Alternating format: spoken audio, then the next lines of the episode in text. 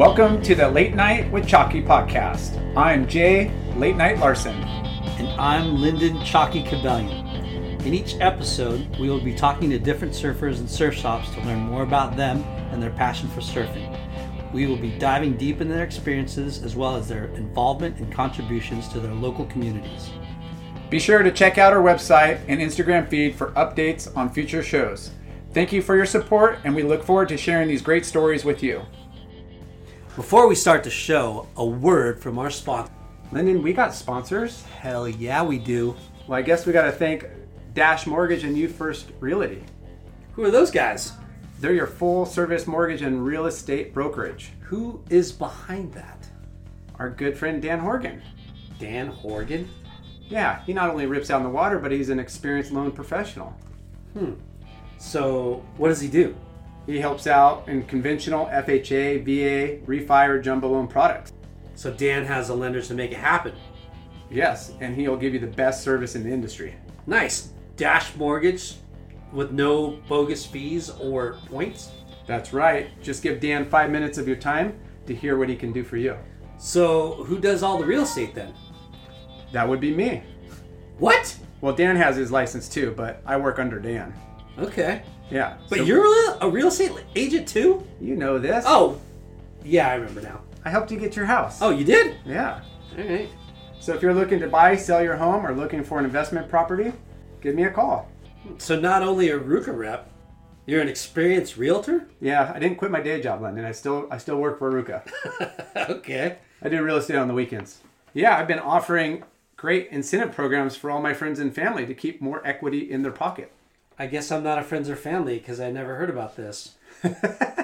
But all you on the Late Night and Chalky podcast, Saul. call our office 714-784-5736 and mention the Late Night with Chalky podcast. Nice. Anything else we know need to know about Dash Mortgage?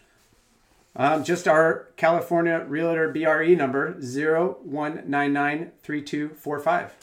Okay, let's stop talking about real estate and mortgages. Let's talk about what really matters. And what is that? Surf trips. And where do we like to go? Off my mind, Nicaragua. And where do we stay in Nicaragua? The one and only Mark and Dave's. Mark and Dave's. An In- exclusive, inclusive, all inclusive boutique, Oceanfront. ho- boutique hotel on the beach. Waves out front, ponga drops, waves down the beach, Colorado's, where I saw late night Lar get shactified. Oh, insane in the membrane down there. Tons of barrels, but better yet, it's not just the surf that's insane down there. It's just this compound that they have. Killer It's- poolside, killer food, top of the line chefs, you name it. It's in a safe, gated community. Community. Uh, they'll pick you up at the airport. They'll drop you off at the uh, at the house. Um, there's ping pong table. There's Horseback riding. There's horseback riding. Yeah. There's world class fishing. Golfing. There's golfing. Um, the scenic. I mean, it's it's the best. You could get a massage after surfing for four hours in the morning. Yeah, so it's great for people that are traveling by themselves. It's a great place to bring your family. It's a great place to have a retreat. It's a great place to have, you know what I'm saying? Bachelor parties. You know what I'm saying? I think we've been there for all of the above. We might have. So go to Mark and Dave's website and mention Late Night with Chalky podcast, and you're gonna get 200 bucks off a selected uh, off selected weeks for the rest of 2019. Oh, sign me up. This is insane. Mark and Dave's. Welcome, friends, family, and all you surf fans out there. Welcome to the Late Night and Chalky podcast. Late Night with Chalky podcast. Dude, why do you always have to correct me? Because it's Late Night with Chalky podcast. I brought a hat to prove it to you And we'll have and a sticker. and we'll have merch up show you. site. It says Late Night with fucking Chalky. All right, he doesn't want the and. He's he's the superior. I'm just a sidekick. But Bro, who are we here? What are we doing right now? well, we're here at the beautiful Culver City, California, Outerknown headquarters. That's right, That's right. Outerknown. Um, we're here with John Moore, aka Juan Moss, Juan. and this is episode two. Can you believe it? Season two? Two part series. Yeah, Um, we And thanks for the hat, you guys. of course. Thanks for the uh, Thanks for the bon- Asahi. bonbon berry bowl. Asahi. This is Asahi. amazing. Oh, So going back, I this is episode two. We ran out of time. Lar late night had to leave. Juan Moss had to leave. I didn't want to stop, but these bastard had these, bleh, these bastards had to go. Whoa. Um, but to recap from the first episode, we got to the point of uh, you know we talked about John being uh, a, a young surfer, then going off to college at Westmont, and then having an internship in uh, San Francisco, then going on to work for Fresh Jive, and then at 24 years old, got picked out of a needle in the haystack and got chosen to be the creative brand director of what he came up with for Abercrombie and Fitch, Thanks for. Hollister. Seven years there, and then um, what? Got to the point of modern amusement, Yep. and then then we started talking about Beechwood Project, Yeah. which was your own brand that you wanted to launch. Yep. Let's start there, bro. Okay. Well, well, for those that are listening, make sure you go back and listen to all of part one because it's an amazing story. But we're gonna hit a home run right here, right now, with part two. Are you fucking ready for it? And the drum Thanks, roll. guys. Appreciate it. Um, yeah, know this we're we're talkers, aren't we? Yeah. Um, can't can't believe how long we went on that first episode, but yeah, I, I mean, um, Beechwood Project was really, you know, after working in the industry, I think at that point, um, a little over twelve years. Um, I had an itch to really do something from top to bottom that, you know, just I wanted to create the dream project. Um, we called it Beechwood. I had a partner. His name was Lachlan. Um, we sort of came up with the whole vision together. We started right at the end of my time with Moss. You know, those were four great years, but um, it was Achieving a gorgeous grin from home isn't a total mystery with Byte Clear aligners. Just don't be surprised if all of your sleuthing friends start asking, What's your secret? Begin by ordering your at home impression kit today for only $14.95. Byte Clear aligners are doctor directed and delivered to your door. Treatment costs thousands less than braces. Plus, they offer flexible financing, accept eligible insurance, and you can pay with your HSA FSA. Get 80% off your impression kit when you use code WONDERY at Byte.com. That's B-Y-T-E dot com. Start your confidence journey today with Byte. The spirit of performance is what defines Acura, and now it's electric. Introducing the ZDX, Acura's most powerful SUV yet. Crafted using the same formula that brought them electrified supercars and multiple IMSA championships, the ZDX has track tested performance that packs an energy all its own. Unlock the energy and order yours at Acura.com. it was sort of pre ecom and we didn't have retail stores. So i think in those four years i was missing a little bit of that ability to tell our own stories and control that story the way it's um, betrayed to our audience. And so beechwood project was sort of this retail concept from top to bottom men's women's um, babies kids uh, lifestyle home. It was it was a really beautiful vision and we went out there um, resigned from modern amusement had this business plan that i was quite proud of and we just went out and started shopping it around um, both lachlan and myself. And it was an interesting year. We uh, we met with everyone. So people that we had worked with in the past um, various people in the uh, surf industry and and even just private investors and what was it was kind of an interesting year to be asking for money I don't know if you guys remember 2008. Yeah, Cool. yeah. Um, so I think what happened about six months into that is we made all these incredible contacts, and a lot of people were coming to me saying, you know, um, we really love the vision. We don't have this amount of money that you're asking for right now, nor do we really have the appetite to invest in something new. However, we have something that we created that needs some help. We could really use your, you know, your skill set to, you know, maybe fix something that was broken Yep. or kind of bring something back to its, um, It's new life. yeah, bring breathe some new life into some of these concepts. So, um, would you come work for me?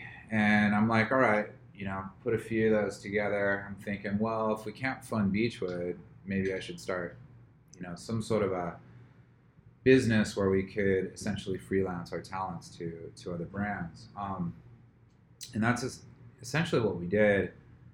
Uh, So a lot of people kind of just said, "Hey, we like your idea, but we can't afford it, or we don't have the resources for it, but we want you to Yeah. work for us." It's more of a risk that- management, Yeah. Uh, you and know. that, that happened a Yeah. couple times, and you're like, you know what? Maybe I start my own consultation yeah, firm or design firm. design firm yeah i mean that's exactly what happened um, and you know it was a it was not an easy decision i mean it was essentially um, my partner in beechwood had made a decision that it was probably he's Aus- he was australian he is australian so he decided he was going to move back home um, had a relationship back there and so i was you know i was sort of here i had all these um, numbers and opportunities. I knew if I called them, there would be these jobs. And so, less than a mile from where we're sitting, and just kind of just over the little river here in Culver City, um, is where we started POP. And so, uh, POP was an acronym for Pencil on Paper, um, the POP Studio. And it was myself, uh, it was my girlfriend, although sometimes she won't admit that, um, but she was definitely there at the beginning, and Yusuke Sakamoto. And I don't know, you might have met Yusuke at some Yeah. point. Yeah. Um, He worked here for a second, right? he worked, yeah, he was definitely part of the begin beginnings of Okay. Outerknown too. But you know, he was my right hand and our art director at Pop for you know the better part of a decade. Wow. Where, where did he come from? Like, what did he do prior to pop? Well, it was interesting. So when you start your own business, I had never, you know, This is your first business venture. proper business, right? I mean, we talked previously about my dad giving us a little bit of seed money to do this T-shirt thing in college, but you know, this was What my was that again? Fat. Fat Nelson. Yeah. Yes. Thank you again for uh, reminding me of, of the past. But we, um, so knew I needed to have a dynamic artistic lead if we were going to truly have, you know, the design studio that that I was envisioning at the time. And so um, we were asking around. I knew a few people from my work in apparel that I thought would be, you know, pretty good at the job. But then Yusuke was having a, an art show um, at a shop that's no longer in West Hollywood. And I just happened to go. I didn't know who he was. I just happened to go. I loved everything I saw on the walls. I actually bought a piece and I asked the gallerist um, if he could put me in touch with Yusuke. I went down to Yusuke's studio in downtown LA a few days later, met with him. Um, I think I said something really stupid that, you know, I was like looking at his wall and it just, everything I saw Yeah. was Creative speaking cool. to me. Yeah. Yeah. And I, I literally said, Yusuke, I can make money off of everything on your wall. and um and and I go, but wait, but wait, let me like I don't mean like I want to exploit you. I mean like it's so like you know you're the way you approach type and font and the way you paint and the way you build these assemblages and there were textiles. Like I mean it, it just it was really this like all senses feeling Inspiring. and, and incredibly inspiring. So uh, long story short, Yusuke What what kind of art was it? Um, was it like uh, paintings or caricatures or graphic painting all fonts and all were very graphic, but it was like some were drawings, some were paintings. Yeah. Um, some were some I'm gonna have to dig some up for textiles. the, for yeah, you Instagram definitely. post. Yeah, and I, I'll even I can share some with Awesome, you as well. awesome. Um, I mean, I still have the original piece that I bought him that just said "inspire deep down," and it was these two. It might be in the building somewhere, so we can look for it later. But it was just these two very graphic paintings where he actually, um, I think it was on foam. They had these wood frames, but it was just the, his his use of type visuals. I love that he also pulls a lot from our, you know, California surfing lifestyle. Like there was a lot of iconography in his work that I really love. Yeah. Um, and he's Japanese. Yeah. And I've always felt such a I've I've gotten so much inspiration from Japan over the years Yeah. and had so many great relationships with um, Japanese artists and designers and, and businessmen that I just knew that it was it was sort good fit. to be. It was a good fit. And so yeah, Yusuke, um, What was he doing at the time? Just being a freelance artist, or he had worked so at the time he was really pursuing his fine art. Hmm. Um, and but he had a little bit of experience in apparel um, with with some various brands. He had done some t-shirt graphics with I think the brand was called Y2K oh, years ago. Yo, Yo or yo, yo, Yeah, Yoji that? Yamamoto or whatever. Uh, not Yoji, but it was a. It was a. I, I do think it was a someone from Japan that Yeah. was running that, but it was really killer T-shirt graphics. Yeah. He also had done some work with a friend of ours, um, Toshi, in the denim world, doing. So, were you you picked him out for to help you create your creative agency? Yeah, I mean, I I just I've always felt like I can't do anything without surrounding myself with artists. Yeah. Um, I think we talked about that too last time. I learned Yeah. that from Rick, and um, you know, I tried to. My thought was, I'm probably at this point in my career pretty good at putting a lot of the various pieces together to make something work but we need dynamic artists to really bring that vision to life. Yeah. Um, and to, you know, be able to help build tools that could inspire people that we worked with. And so that was that was the idea. Um, And that was hiring 2008 that you were 2008. okay. We actually, the first few weeks we were working out of my front yard in Venice. Um, we almost, that's when we were kind of coming up with the, the way we were going to work, the name Pop, um, came up with the branding. We almost rented you- the house next door to. How'd you seed it or start it? Like, Well, I so just like I told you guys, um, I ended up just calling a few people. So you know, one of the people was um, Bill McComb, and I don't know where Bill is now, but at the time he was the CEO of what was called the Liz Claiborne Group, Hmm. and um, really kind of a, this like full of life and enthusiasm type of business leader. And I had met with him to see if he was interested in investing in Beechwood, but at the time they owned everything from Kate Spade and Jack Spade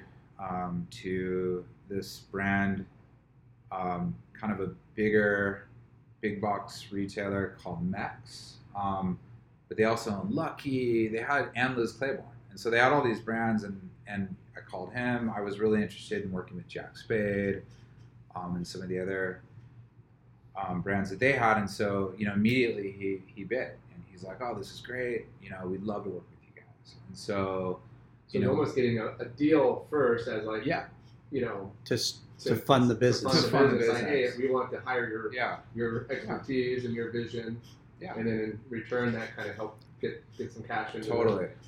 The, the account Yeah, and I mean, it was just the three of us. out of the front yard. out of the front yard. um, I do remember we found this killer little space around the corner. Um, you know, maybe you guys would have come to one of our art shows in those early years, but it was this amazing space, um, 2,000 square feet, top, top and bottom floor. The bottom floor we kind of kept empty so we could just have this like flexible creative space that ultimately became the pop gallery. Um, and then we had you know a handful of creatives upstairs working on all these projects. I do remember the day I signed the lease on that place was the day Lehman Brothers crashed, and it was huge news. I mean, it was it was sort of like the world, the financial world, was imploding. Yeah. Um, so it was a that's a fairly you know I've got I've hired. That's like 9/11, practically. It was pretty crazy. Yeah. Yeah. You know, and You I've hired remember the day that that happened. You remember the day that that happened. totally. You know, and I had people counting on me to um, to make you know to put food on their table, and Yeah. so Was Hannah um, still working at Ron Herman then, or um she she had left, so we had had we had my daughter at the time. oh, you did? Okay. Um, that was also a, a real deciding factor that I couldn't wait to get Beechwood funded, and we kind of had that. You know, Pop was a way that I could start making some money and provide for my family. So, um, so you know, Hannah was still really focused on um, raising our daughter, but also had so much to give creatively to the type of projects that we were working on, and so um, really, if anything, she was just a real um, voice of confidence, and I've kind of run everything by her when we were working on some of these early projects. But You um, better, or else. right, Did- right. Did, the did she go to school for art, or Uh, she went to school for psychology. Um, or she and she always had a flair for yeah, I mean, I think for like fashion and yeah. design and Well, and I think all those years working at Ron Herman, and you know, before that, she just she she's always been a real so fond of everything in the vintage world, and so um, would you call her your muse? she was def she she she was then and still is today. I mean, Yeah. she's been my muse on so many different projects, but she has incredible taste level. Yeah. And I think working in the early days of pop with both Yusuke, who both of us have this incredible admiration um, and respect for in terms of his ability to put out this dynamic art across all these mediums, Right. And then just having her, not just her vision, but also her honesty. I think whenever you're starting someone, you need someone to tell you exactly what they think. Yeah. Honestly and upfront, Yeah. brutally Yeah. honest. brutally honest. And so, but quickly, I mean, we had to staff up. I mean, we had, uh, we hired a woman named Ann Gordon. Uh, we convinced um, an, an incredibly talented designer named Michael Abbey to come work with us in those early days. Michael stayed with us. Um, I think for the better part of the next six years. Mike Lohr, who today works with us, Yeah. and um, on Outerknown, and I originally met at Fresh Jive. He actually was one of the first to come work with us in the early days of pop. so when you when you created Pop, was it a what kind of business was it? Uh, a creative agency Yeah, that uh, your your services included Marketing direction, design direction. like what? Yeah, a what? little It, bit of everything. So I think at the time, a lot of these CEOs saw me a little bit as like a like a brand doctor.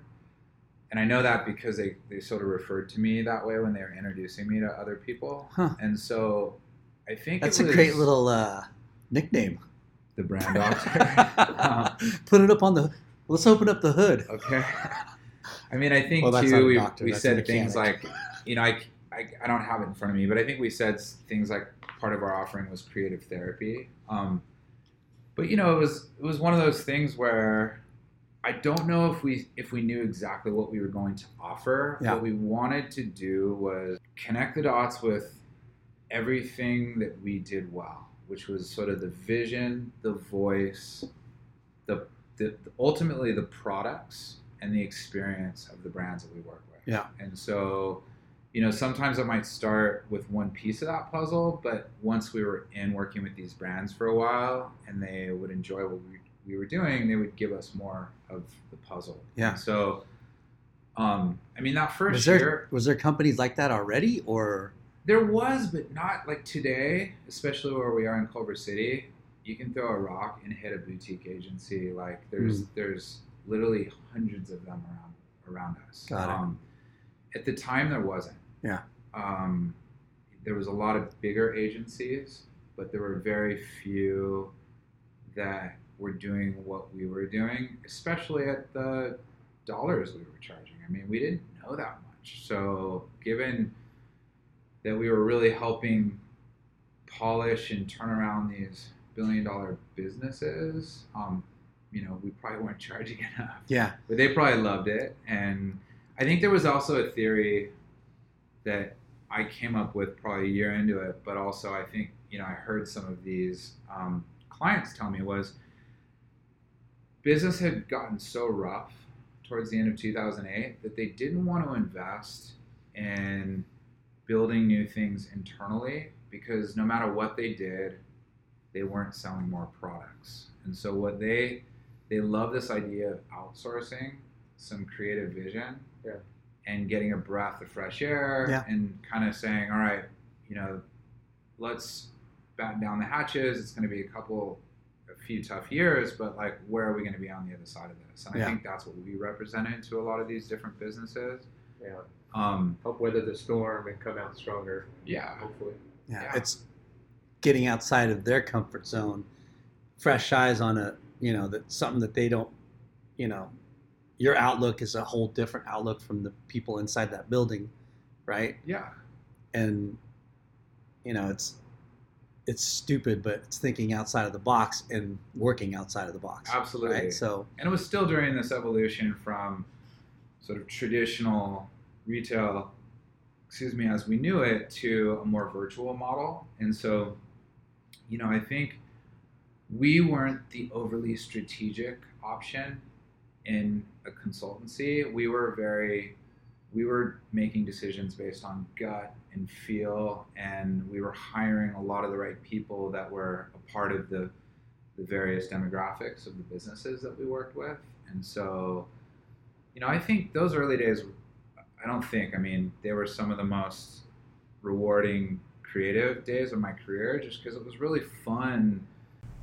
So those were the most memorable times of your creative processes. Yeah, I mean, it was it was just a really fun time to be creating a business um, that I remember people saying, "Oh, this is my best meeting of the day" when we'd show up because I think it was grim times for a lot of companies. Yeah. and so you know, we were basing a lot of our work on just gut and feeling and instinct, and you know, creating these really inspiring ideas um, for companies big and small. And I just, you know, um, kept sort of outsourcing all this work to the, to amazing artists that I, you know, beyond Yusuke, just that were part of our community that would always show up with new ideas and put beautiful work on the table. And so it was just a it was sort of um, my first real business venture, but it felt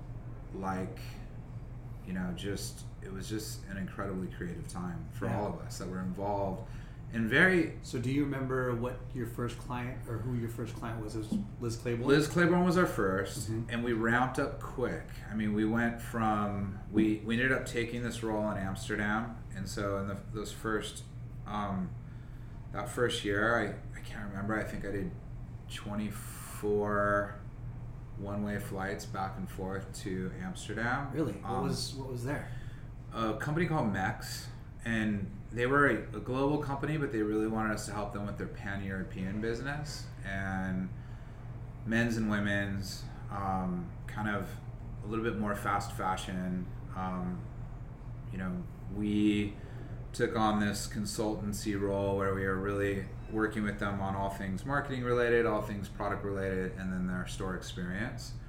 Um, and you know, we because Liz Claiborne had all these brands at the time, they they sort of asked us to do a, a little bit of bring a little bit of what we did into a lot of those worlds. Wow. And so, So you got really lucky and got plugged into one yeah major business conglomerate that had all these arms. That had all kinds of revenue streams yeah. for you. That's insane. Was their infrastructure and their like business model the same for all brands, even though they were different products? Like, Like who was handling? Separate divisions. They had separate divisions, and I think they really trusted their different brand leads and business leads to kind of run them respected, you know, uh, like run them in a way that would work for their regions. Yeah. Um, some were working better than others. Um, you know, I think for us, just as a creative agency, it was a really interesting time to not just work on one project, but to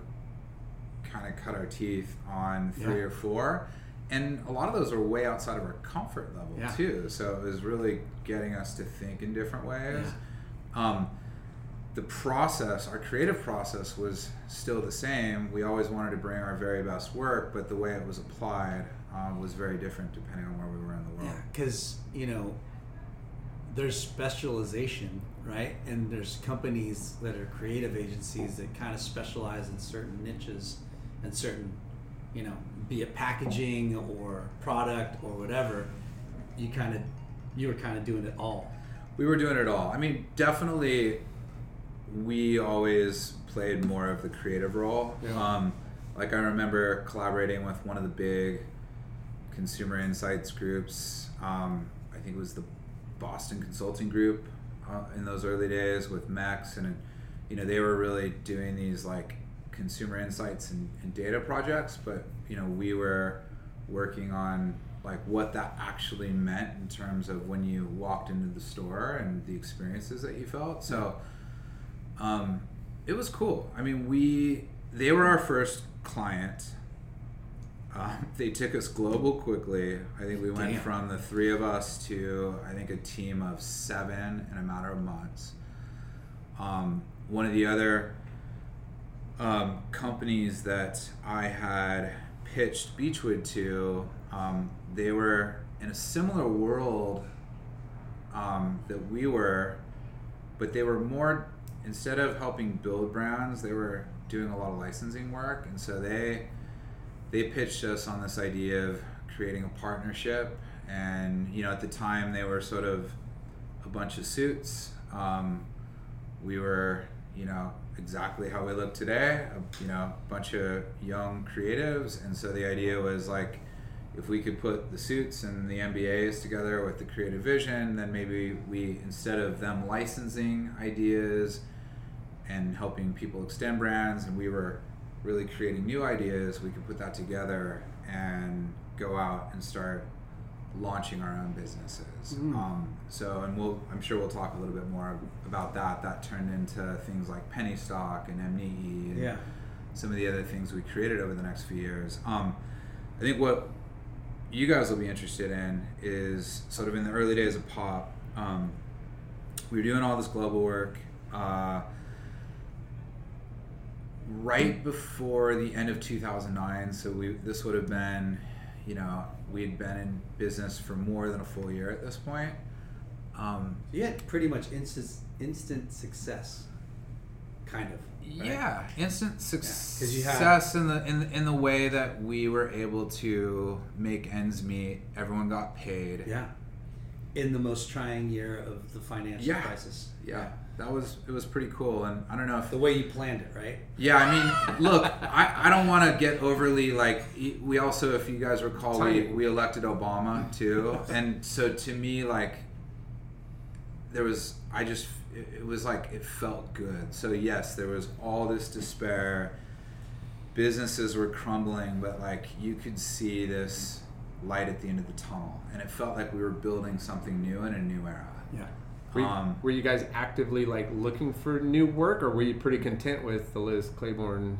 we were actively pursuing work because I think there was a fear that any day Yeah. She'll fall off on something foot. yeah and you know I I we had I had to provide for my family Yeah. and at this point we had seven other people I also think too there was a reality of me not being very good at the business side and you know you should see that original contract we did with Liz Claiborne it was one page it was the most um, non-binding agreement ever right like they could have at any time with like So you didn't learn your lesson from the Hollister contract. Exactly. exactly. I've never been good at that side ever. Of, You and me your- both. Yeah. I'm gonna give you your, all your inside trading secrets. exactly. exactly. You and me both. So, Um, but yeah, we. I don't know where we were going with that, other than to say we'd been in business for a year, more than a year, and You went from three to seven. we went from three to seven. I think at this point we probably had like you know Liz Claiborne was our biggest project, but then we had a few other smaller projects. And Randy Hild and Susan Branch called from Quiksilver. They called us right before um, the end of 2009. I know we met just before we broke for the holiday. They came up here. Um, awesome conversation. I don't think I had met either of them. I Randy's become such a good friend. I feel like I've known him forever, but I do think that was probably the first time we had officially met. Um, For those of you who don't know, Randy is Quiksilver from Quiksilver and also launched Roxy. Roxy, yeah. I mean, instrumental in starting Roxy and just um, one of the most knowledgeable and passionate historians of surf Yeah. ever. And and if and if he isn't, he's a very humble man. So you know he he'd probably deny that and, and give that credit to others. But he's just such a student of the sport and the lifestyle and the history. Um, So they came to you they came to me.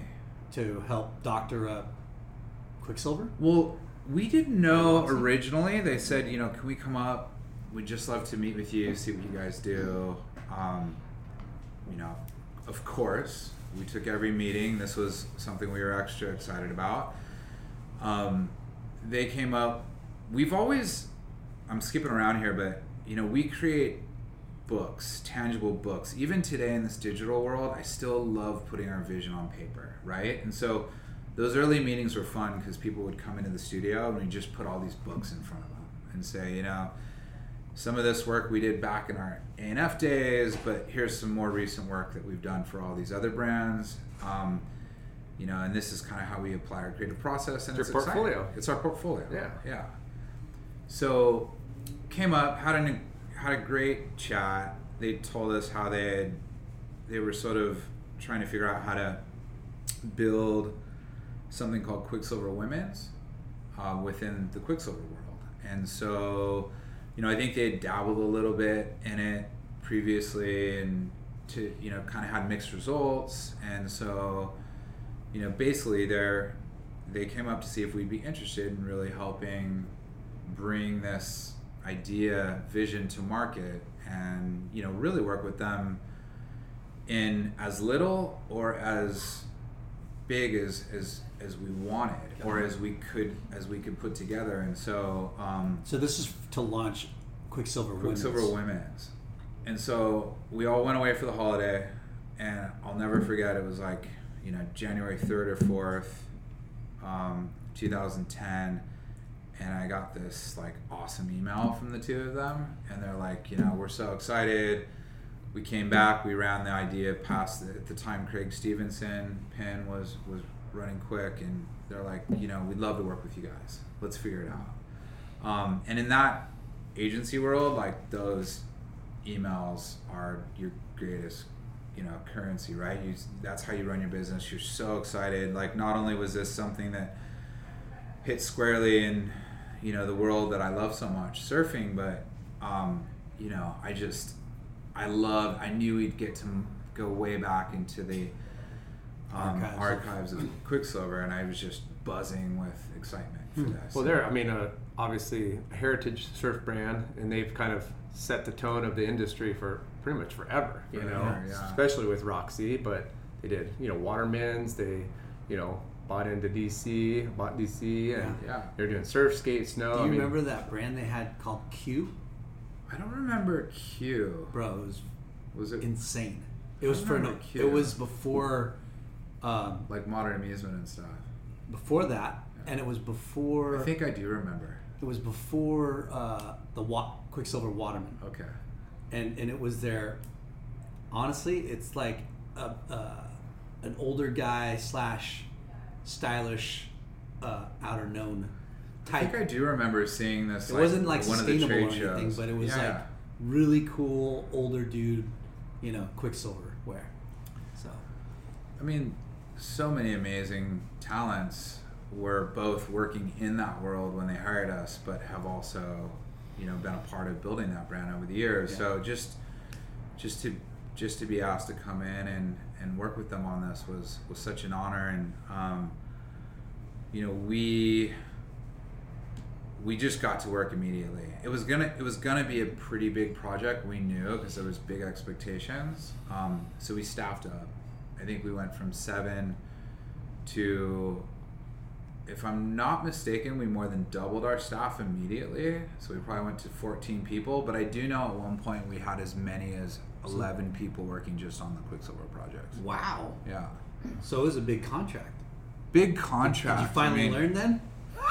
I think that I think we did a better contract that time because I had done a deal with these other guys that were our, you know essentially our business partners, and so they they helped do the contract. Okay. Um, and so yes, thanks for asking. Be- be- being a surf fan, I bet you put a little clause in there, surf with Slater at some There you point. go. Yeah, Yeah. on, no, I don't. Well, the funny thing is, is I don't know if we, if I should have. I, I know that at the time we weren't really contracted to do any of the men's Yeah. work, but I, but I knew in my soul, I was like, okay, we go in there and we get this right, then it could lead to all these other things. So this Yeah. was 2010. 2010 we got to work um, i think the goal was to get our first collection to the market for spring 2011 and you guys are in the business you know like you're, you're out. yeah like you know Six to eight months ahead. yeah, Yeah. trains left the station we've got to have a sales meeting in six months basically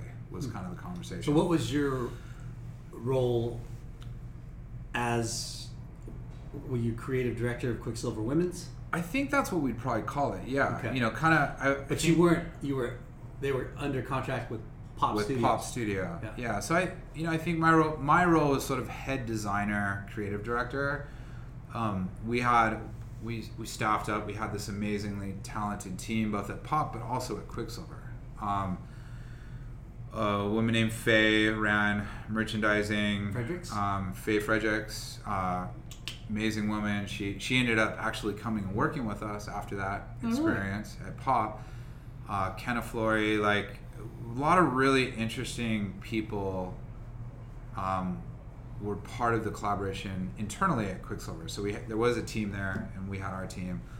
Um, No clashes, no no class. I mean, you know, those were funny early days. Like Natas was still in the building. Um, Natas was a friend of mine from from Venice, and you know, I this this is in no way a clash, but I can remember the first meeting where we were sort of presenting like the initial vision, and I think at the time Natas had done the, those amazing like you know he really helped at the rebranding during his time and brought so much more expression to their font and they had sort of created this universal branding system and we came in and it was Natas and Bob and obviously Susan and Randy and a few others in the room and we had this vision that we wanted to bring this like pale pink hue to the mountain and wave because we thought that that would be really complementary to the the vision we had we had for I don't know women's. And I just remember that meeting being really like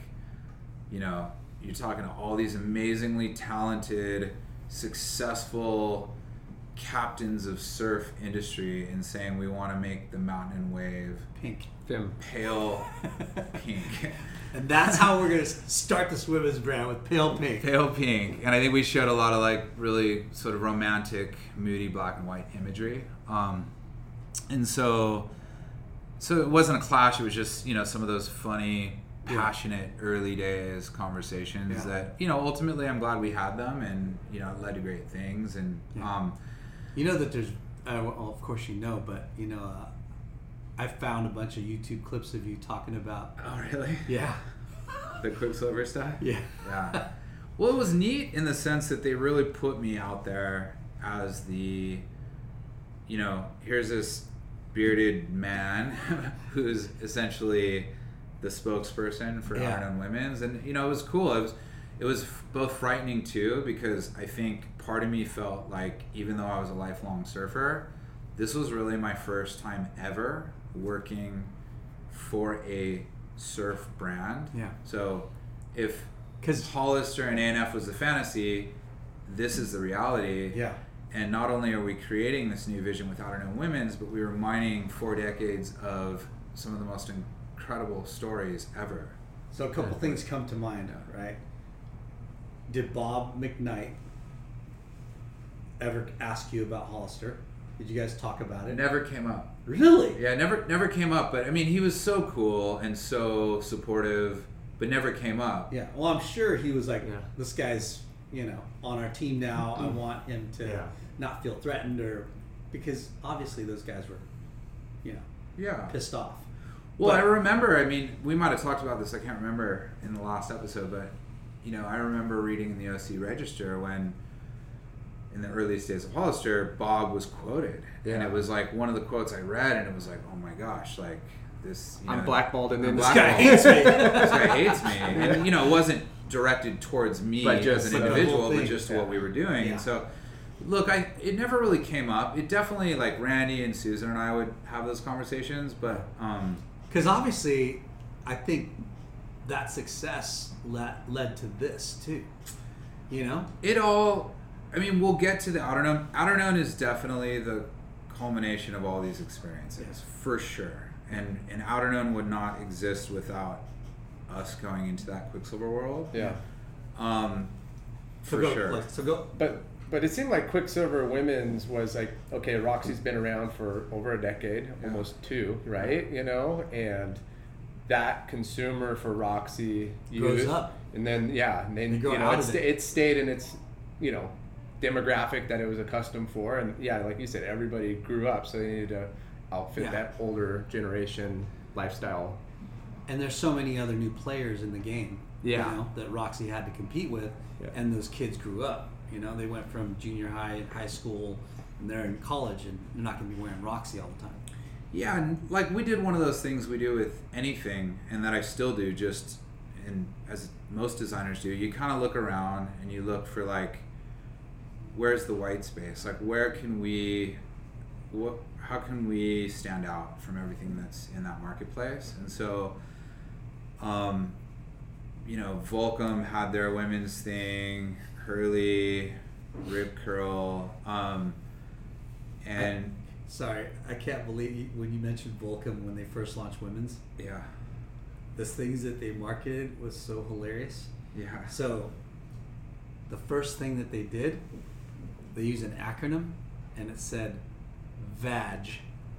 come on I swear to God, really V A G, ah Volcom Action Girl.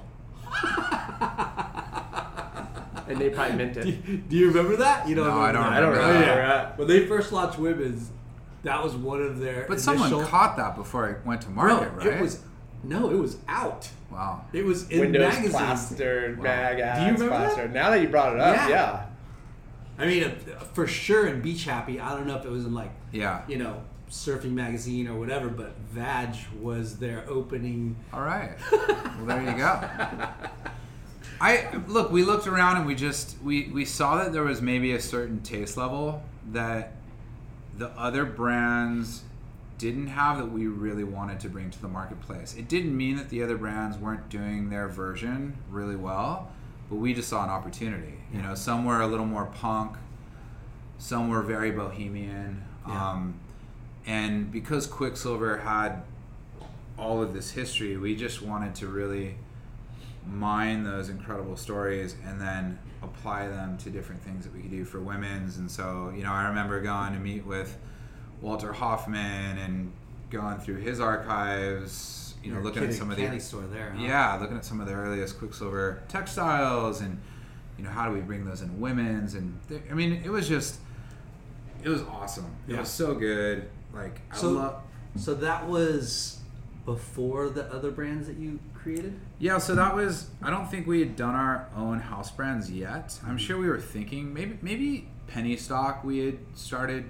to put out there. I honestly don't remember. What is we penny had stock? so much output in the pop studio years. It's hard to like Chronological. yeah. Um What What was penny stock? penny stock was sort of our it was the first thing we did with our business partners and the idea was pretty simple no one wanted to spend money.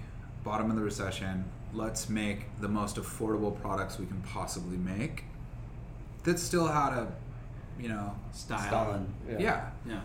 So you know, we it was um, cheap and cheerful, but well made, and you know, we had Abraham Lincoln was our brand part of our branding, and it was just this idea of like you know, um, affordable style, and we sold it in a lot of interesting places, and you know, we everything from Urban Outfitters to better um, men's boutiques. It started off as a men's brand. Um, we then went into something called Pretty Penny, which was our women's stuff.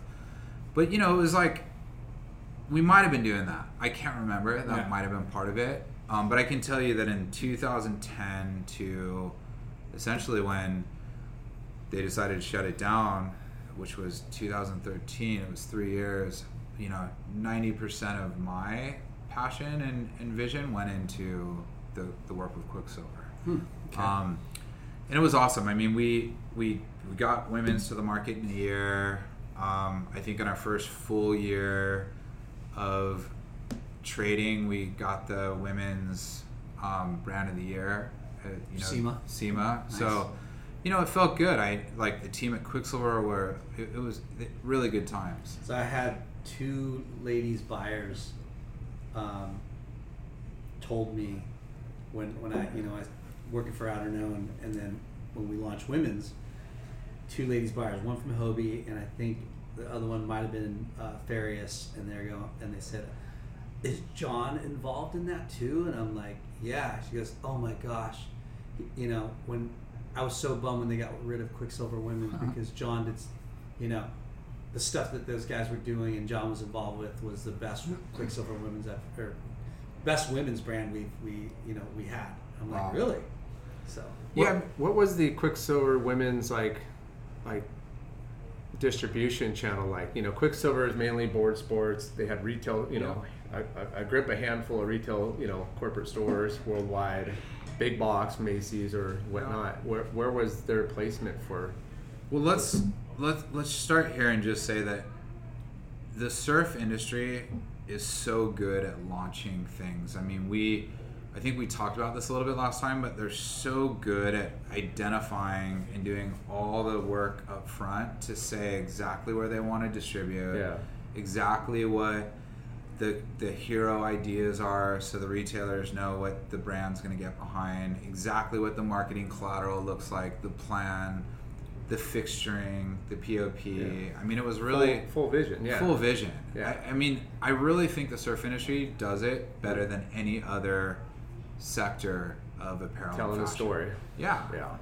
and so so so it was really clear that they wanted to go out and be in as many places that had supported the Quiksilver brand over the years as possible. Yeah. And you know, part of that was I can't remember exactly how we did it, but I remember our first sales meeting, you know, I've I've never seen more people in a room. And it was like, you know, they flew in everyone who who mattered and we showed them this whole presentation. We talked about the vision, we showed the branding, we talked about telling these very um, true Quiksilver stories, and then um, I can't remember, Jay. It's a great question, but I we went out of the block in like I want to say like 600 different stores. I mean, it was just yeah. part of. I think what they said too is if if this doesn't work, we'll take it back. And that's that's what I was trying to get at too. Is like you know, as good as they are as presenting and giving the re- retailers all the resources and the fixturing and the store, you know,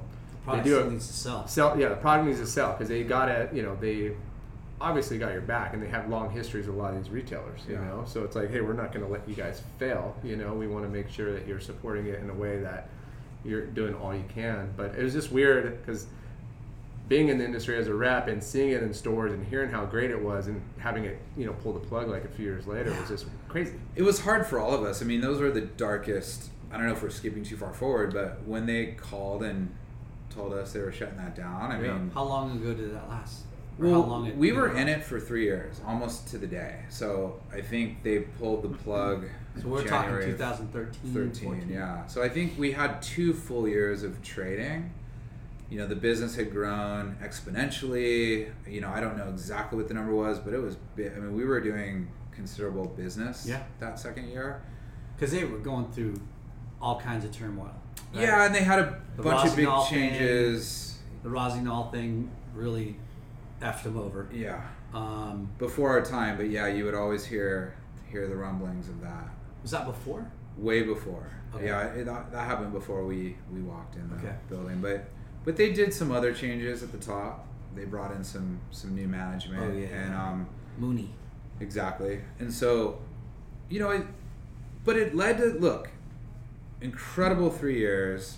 I think you know going halfway through that process, Quiksilver Women's was being so well received and growing in the way that they wanted to that they asked us to come over and help them with this little project that Kelly was working on. Um, and that was really cool too, because of course I wanted the shot to be able to work on the men's side of things over there. And, um, you know, Kelly and I had definitely crossed paths a few times, but we didn't really have a relationship. And I mean, it was really like, um, they kind of threw us together. There was, you know, Ryan Scanlon was part of that thing in the early days, who does Need Essentials now with Rob Colby. Okay. And there was all these really interesting people that were playing a role in the VS in, in, in the earliest days of VSTR, but they just weren't able to fully realize the vision. Who, And get who it off the came up with VSTR? Um, well, definitely Kelly, if I'm not mistaken. Um, Kelly Ke- came up with the name? Kelly and Simon Buttonshaw were involved in those early days.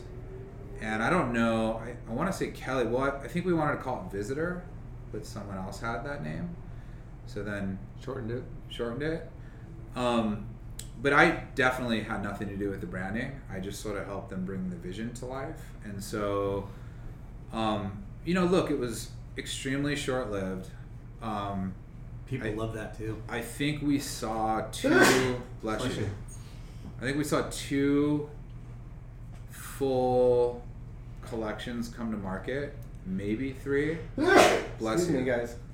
But what was interesting in that really short time frame, it definitely pointed to this opportunity in both the women's and the men's side of the surf world, right? Like we we created this little concept shop internally um, for VSTR. Uh, it's when Quick kind of had the front and the back building, and so they gave us this little space. We were able to, you know, it was probably smaller than 200 square feet, but we were able to kind of tell the VSTR story in there. And I remember everyone from the company, everyone's friends and family, like, you know, because you get your discount there, everyone came and it was like, every time we put stuff on the rack, it was gone. So even though it was very short lived, you could see all these, all the right people were wearing the products. Um, and it was a real passion project for, definitely for Kelly, obviously. Um, you know, you know, I, I think at a higher level, like Penn was really behind it. Craig Stevenson was really passionate about it, and um, So was that after Quiksilver Simon Women's? and it was Yeah. yeah. So they were working on it in parallel to Quiksilver Women's. They asked me to come and play a part in helping them really get it to the market, sort of halfway through Quiksilver Women's for us, and and we helped. I mean, we really I we fast tracked it. I mean, from the day we walked into VSTR to the day it got to the market, I think it was six months. Uh, we brought on Kurt Schroeder, Fuzzy, who I'd met in the Moss Modern Amusement days. Amazing guy.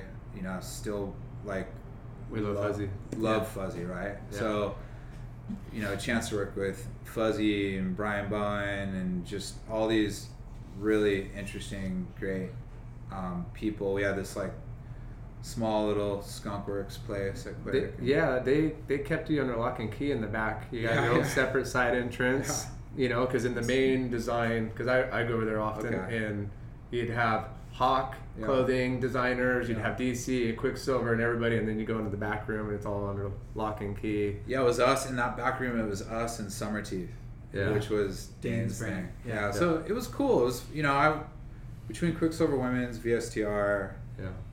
hanging out with all these people that were just so much, just so much inspiration, and you know, it's just exactly where I wanted to be. Yeah. Um, so pretty rough, you know, when we got the call. I think they called us first on Quiksilver Women's. I can't remember actually, but two weeks apart, we got told that both of them were gonna Ooh. be shelved. And I mean, it was tough. It felt like the. So if I said the earliest days of pop were some of the best years, you know, all of a sudden, like I felt, like, Kicked you in the knees. yeah, Yeah. very dark times. Yeah. Well, I think Quiksilver was going through some major turmoil because they started to pull back on all brands. Like Yeah. Quiksilver, they you know was was dabbing into skate, and they're like, no more. We're just going to have DC do skate, you know. And they they started segmenting them or, or scaling back the collections and be like, okay, It's Quiksilver. heavy because they they got into that buy yeah. acquisition mode, right? Yeah. That Rossignol thing that we talked about was a huge blunder, Yeah.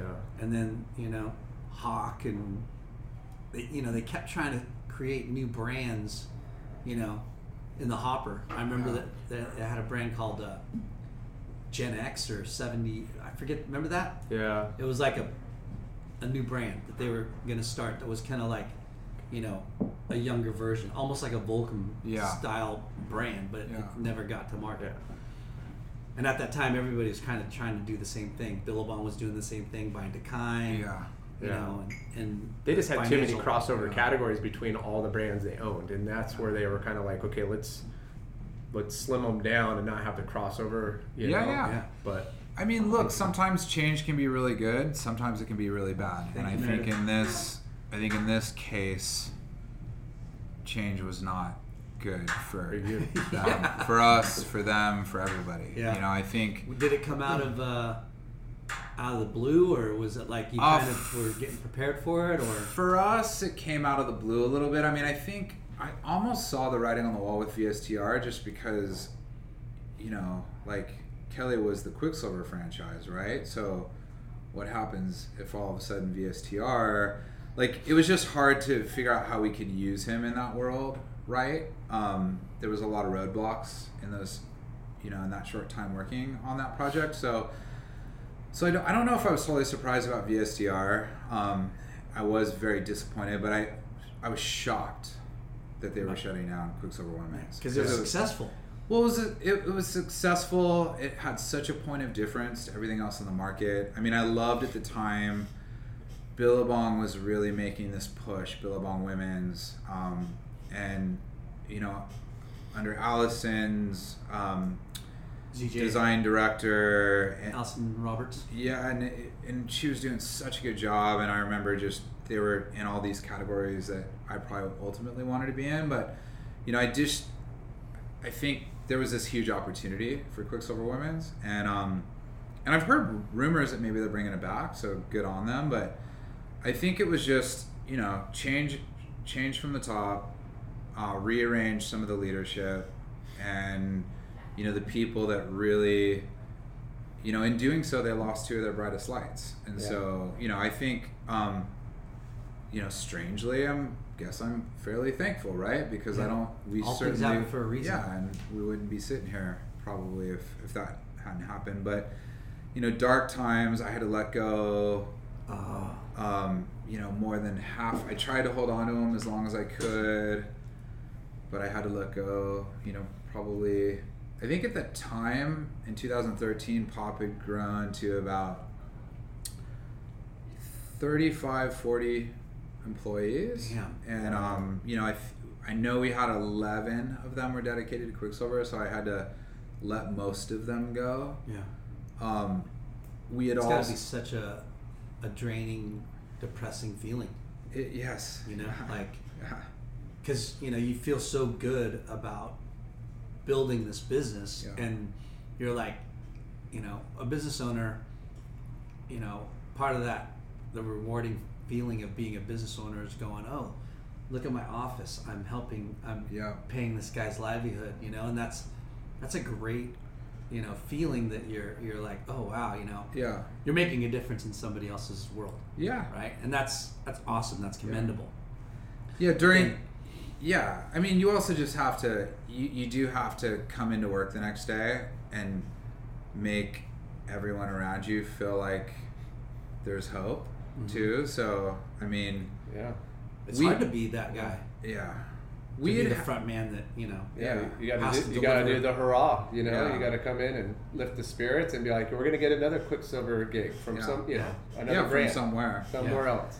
Yeah, I mean, I, I definitely learned that the outsourced vision for higher game can be brutal. And, you know, in those cases, we'd put our A game into something, but someone else controlled our destiny and, Yeah, you know, tough. took it Yeah. away. And so I definitely rethought that approach later, you know, when we, when ultimately when we created Outerknown. But, you know, during the, before we go to I don't there's a couple of other brands Yeah. that happened right yeah, so Quiksilver 2013. pull the plug uh yes.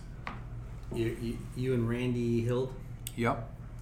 So Randy and I M.Nii was uh oh go ahead Well, I'll just start.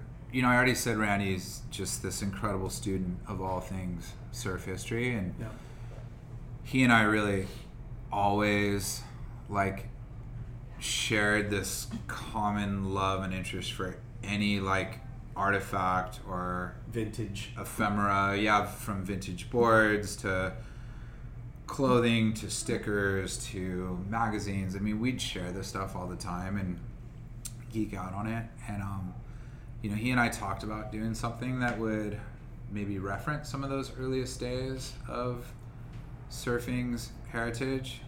Oh, come on in.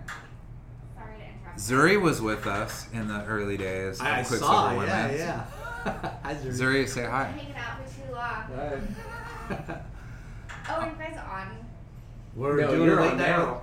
late night with Chalky podcast say hi Zuri Hi guys. You said it. um, so we so randy and i would always talk about doing something that sort of referenced the earliest days of um, you know maybe well not maybe like definitely pre-industry. Yeah. um, you know what could we do that could kind of tell the story the the story of the origins of surf style? And so randy was always bringing these incredible um, vintage pieces to my office. And i'll never forget the day when he threw this trunk across my desk and you know inc- incredibly heavyweight twill cotton twill but it had the most beautiful label in it M.Nii M.Nii uh, which M apostrophe N Yep. I I right M was the first letter of a of a Japanese tailor. Um, I haven't told the story in forever, but I believe his name was Minoru uh, Nii, and he and his wife Florence um, had this little tailor shop on the west side of Oahu. they made so- uniforms right yeah, they made they did. I mean, they made everything from I think some of the local like marching band uniforms to um, kind of anything that you would make with the materials that were available in the time, which was essentially these Army like, surplus store. yeah, like heavyweight twills. Yeah. Um, and so in the very early days of surfing, a lot of the guys were cutting off their army chinos um, and wearing those in the water.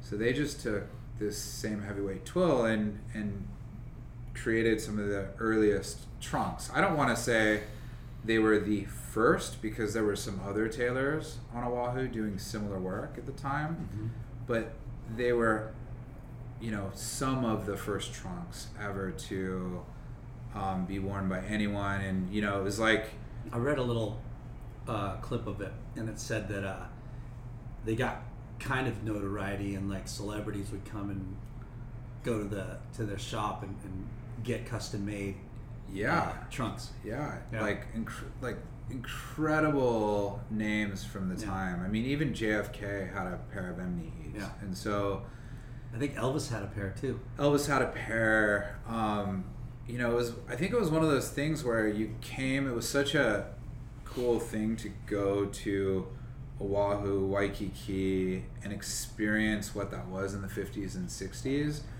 and you know see the the the watermen riding these big boards and just the whole culture and style that surrounded it. That if you were visiting, you wanted to bring a piece of that home with you, and M.Nii was one of those. Yeah.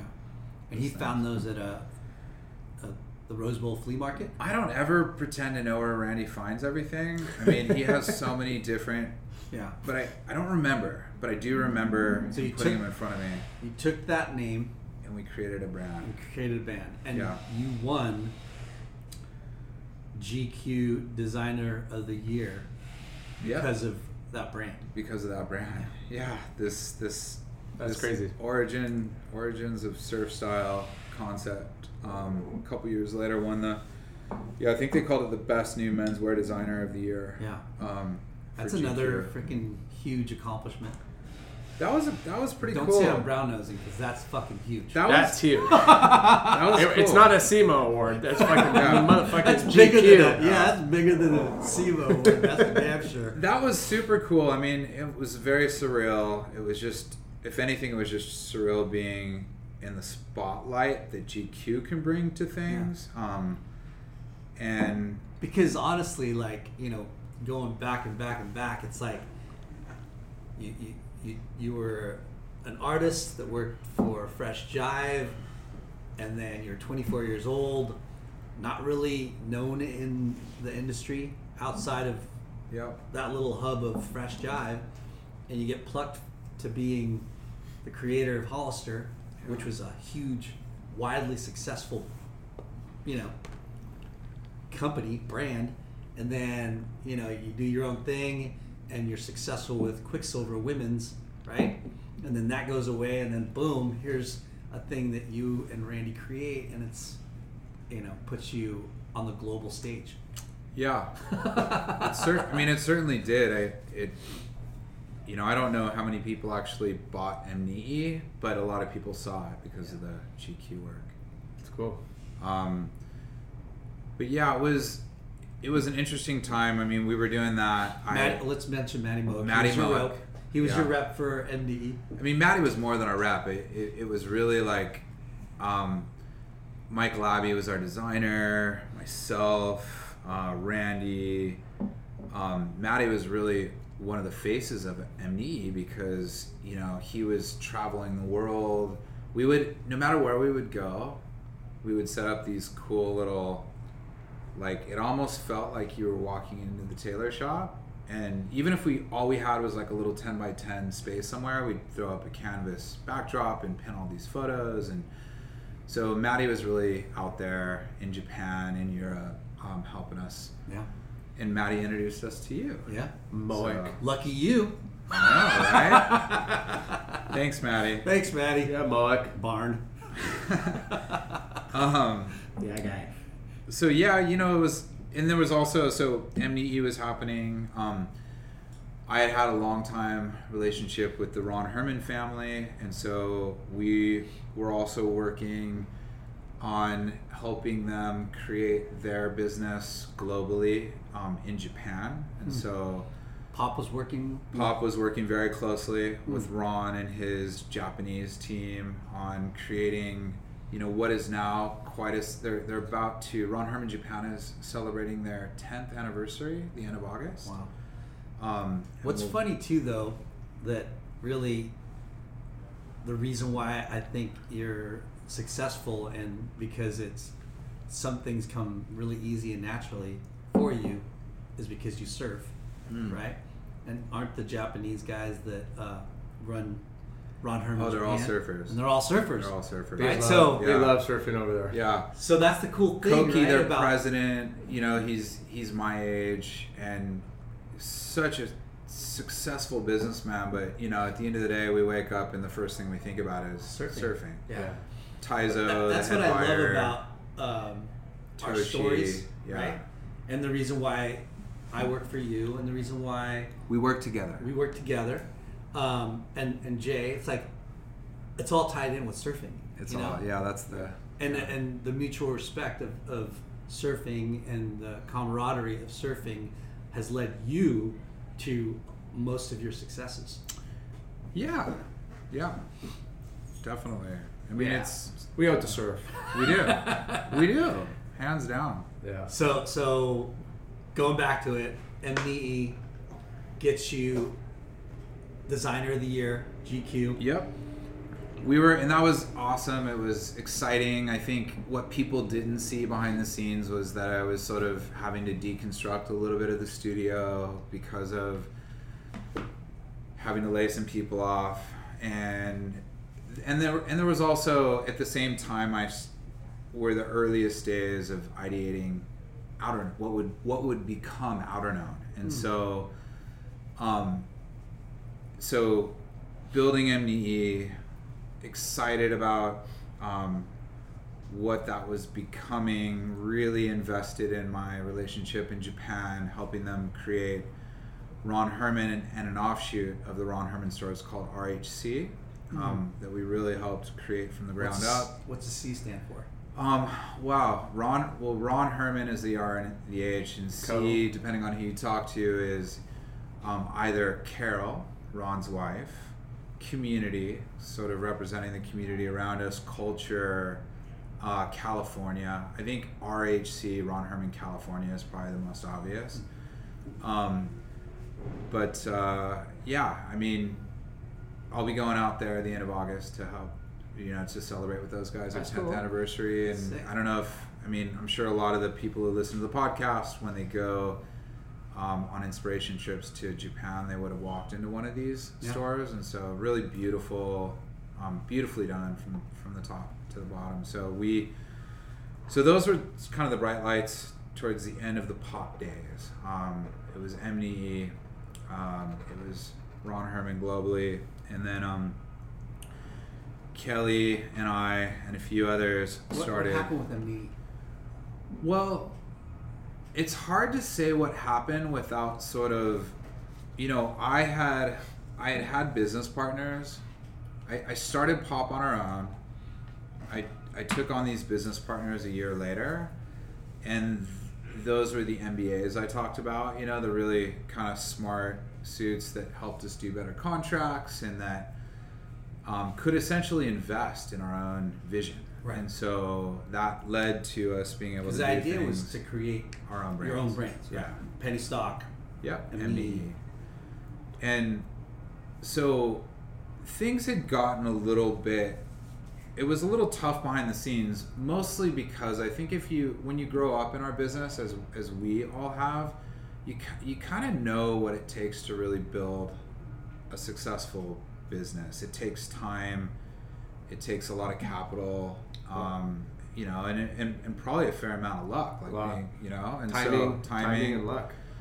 and they didn't have that same understanding or experience and so it Money, was mon- just money, money, money. yeah there was a lot of money but there wasn't a lot of understanding of how the fashion space works and and, and just yeah and there's a lot of variables to our business Yeah.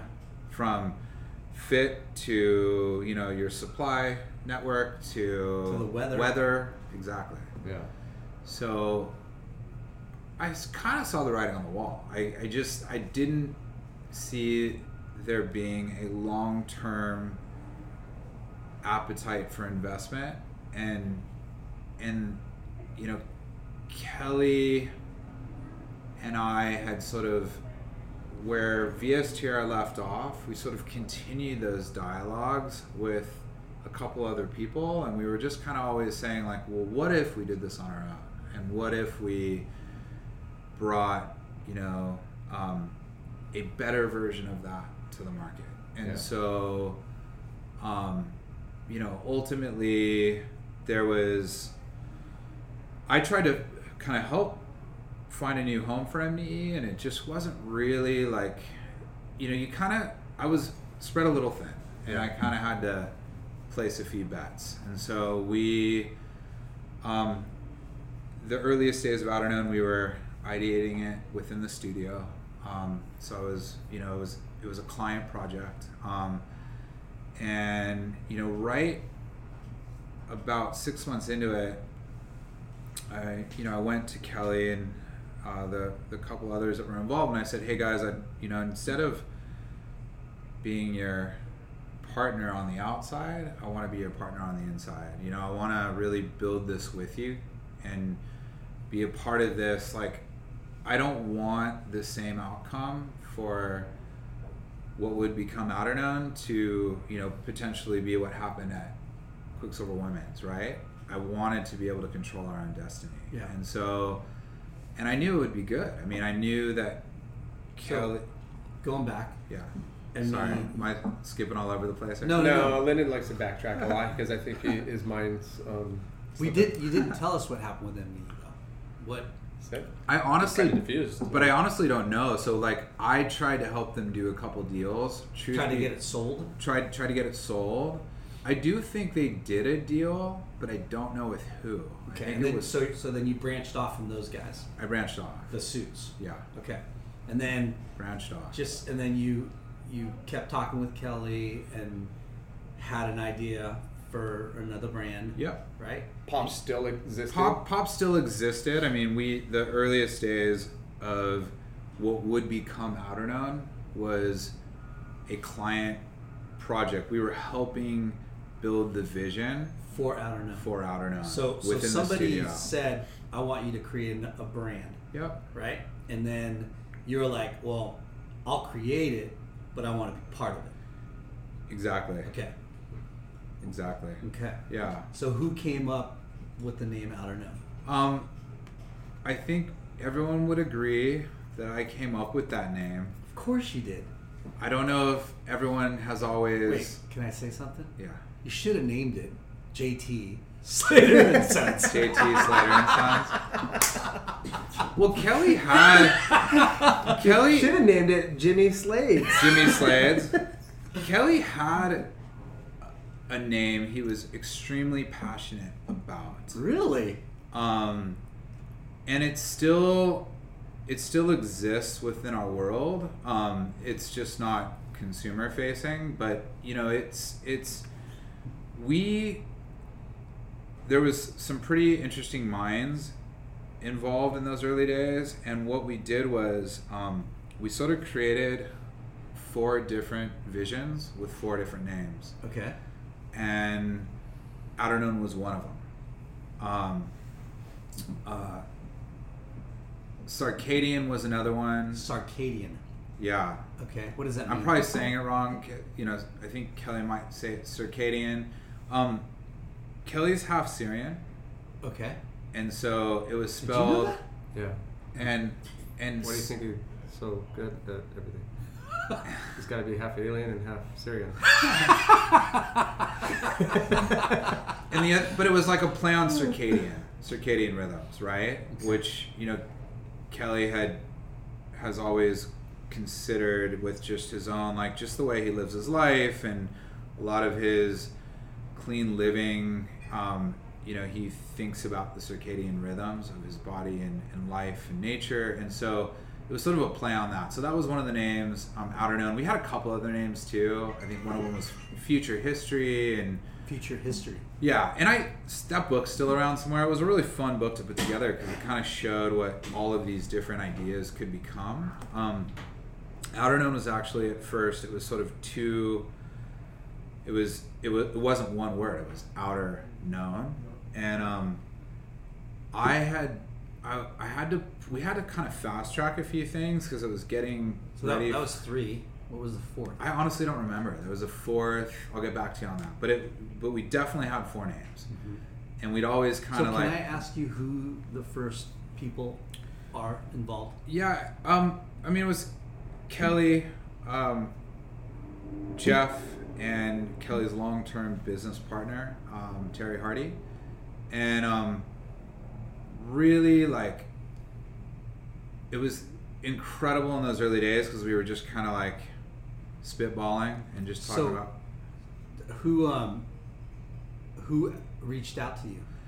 Um, Kelly had set up a meeting. So Kelly and I kind of would have these conversations when he was traveling. Kelly set up a meeting amongst um, myself, Jeff, and Terry to kind of figure out if this was really something that like we could bring to life um, within our resources that we had at Pop and just you know whatever resources that they would augment with that. And so um, we had those initial meetings.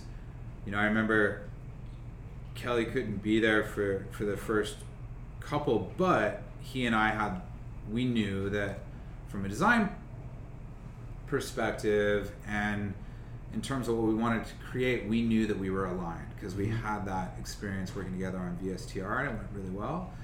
Um, but we put together um, a series of meetings. I remember we all got on the phone one day. All four of us were in different places, and you know, Kelly really walked us through what his vision would be for whatever this new brand would become. And I remember on that call, he just he kind of asked the question like, "What are we wearing and where is it coming from?" And I remember it was just like silence after that because we all really like you know it was kind of one of those moments where you got the chills a little bit because Yeah. we knew that we weren't just going to build another apparel brand. We were going to really try to smash the formula with this one. Yeah, make Um, a difference. Make a difference. You know, I mean, I think it's pretty obvious that if we put just Kelly's name on a T-shirt and charged 19 bucks and made it conventionally, like we would have sold a lot of T-shirts. Yeah, anybody Um, can do that. So we, yeah. So, so I think it was really, you know, we kind of knew on. I remember that phone call. It needed a So- pur- so- it needed a purpose. He he wanted something with a purpose. You wanted something with a purpose. yeah, I mean, so Kelly was the guy that thought of that. What are we wearing? Where does it where come is it coming from Yeah. and it was really and i've always said this and and you know K- the fact that we're doing things with sustainability and responsible innovation at our core is 100% because of kelly and, and his vision for this brand i think why i was so passionate f- for doing things this way is um, think about all of the learnings that I had had over, you know, at the time, essentially 20 years in the business. Um, you know, seeing some of the dirtiest of the dirty um, manufacturing Manufacturing processes. processes and you know like just like seeing what big business was trying to get out of your suppliers globally with with very little understanding of the impact we were making for that long um, when someone tells you on a phone call that they want to do this for a completely different reason um, that's a pretty powerful moment right Yeah. So like you know i told you guys like a lot of these other big ceos and conglomerates always saw us as like you know the brand doctors can you come in here and help us fix this or create this idea usually at the end of the day it's because they saw a massive Up, upside. upside Dollars. you know they Yeah. had from that day one like some billion dollar vision Yeah. and it was really about making the most amount of money as quickly as possible at the highest margins At the quickest time. yeah regardless of the impact It you're making people and planet. exactly Yeah.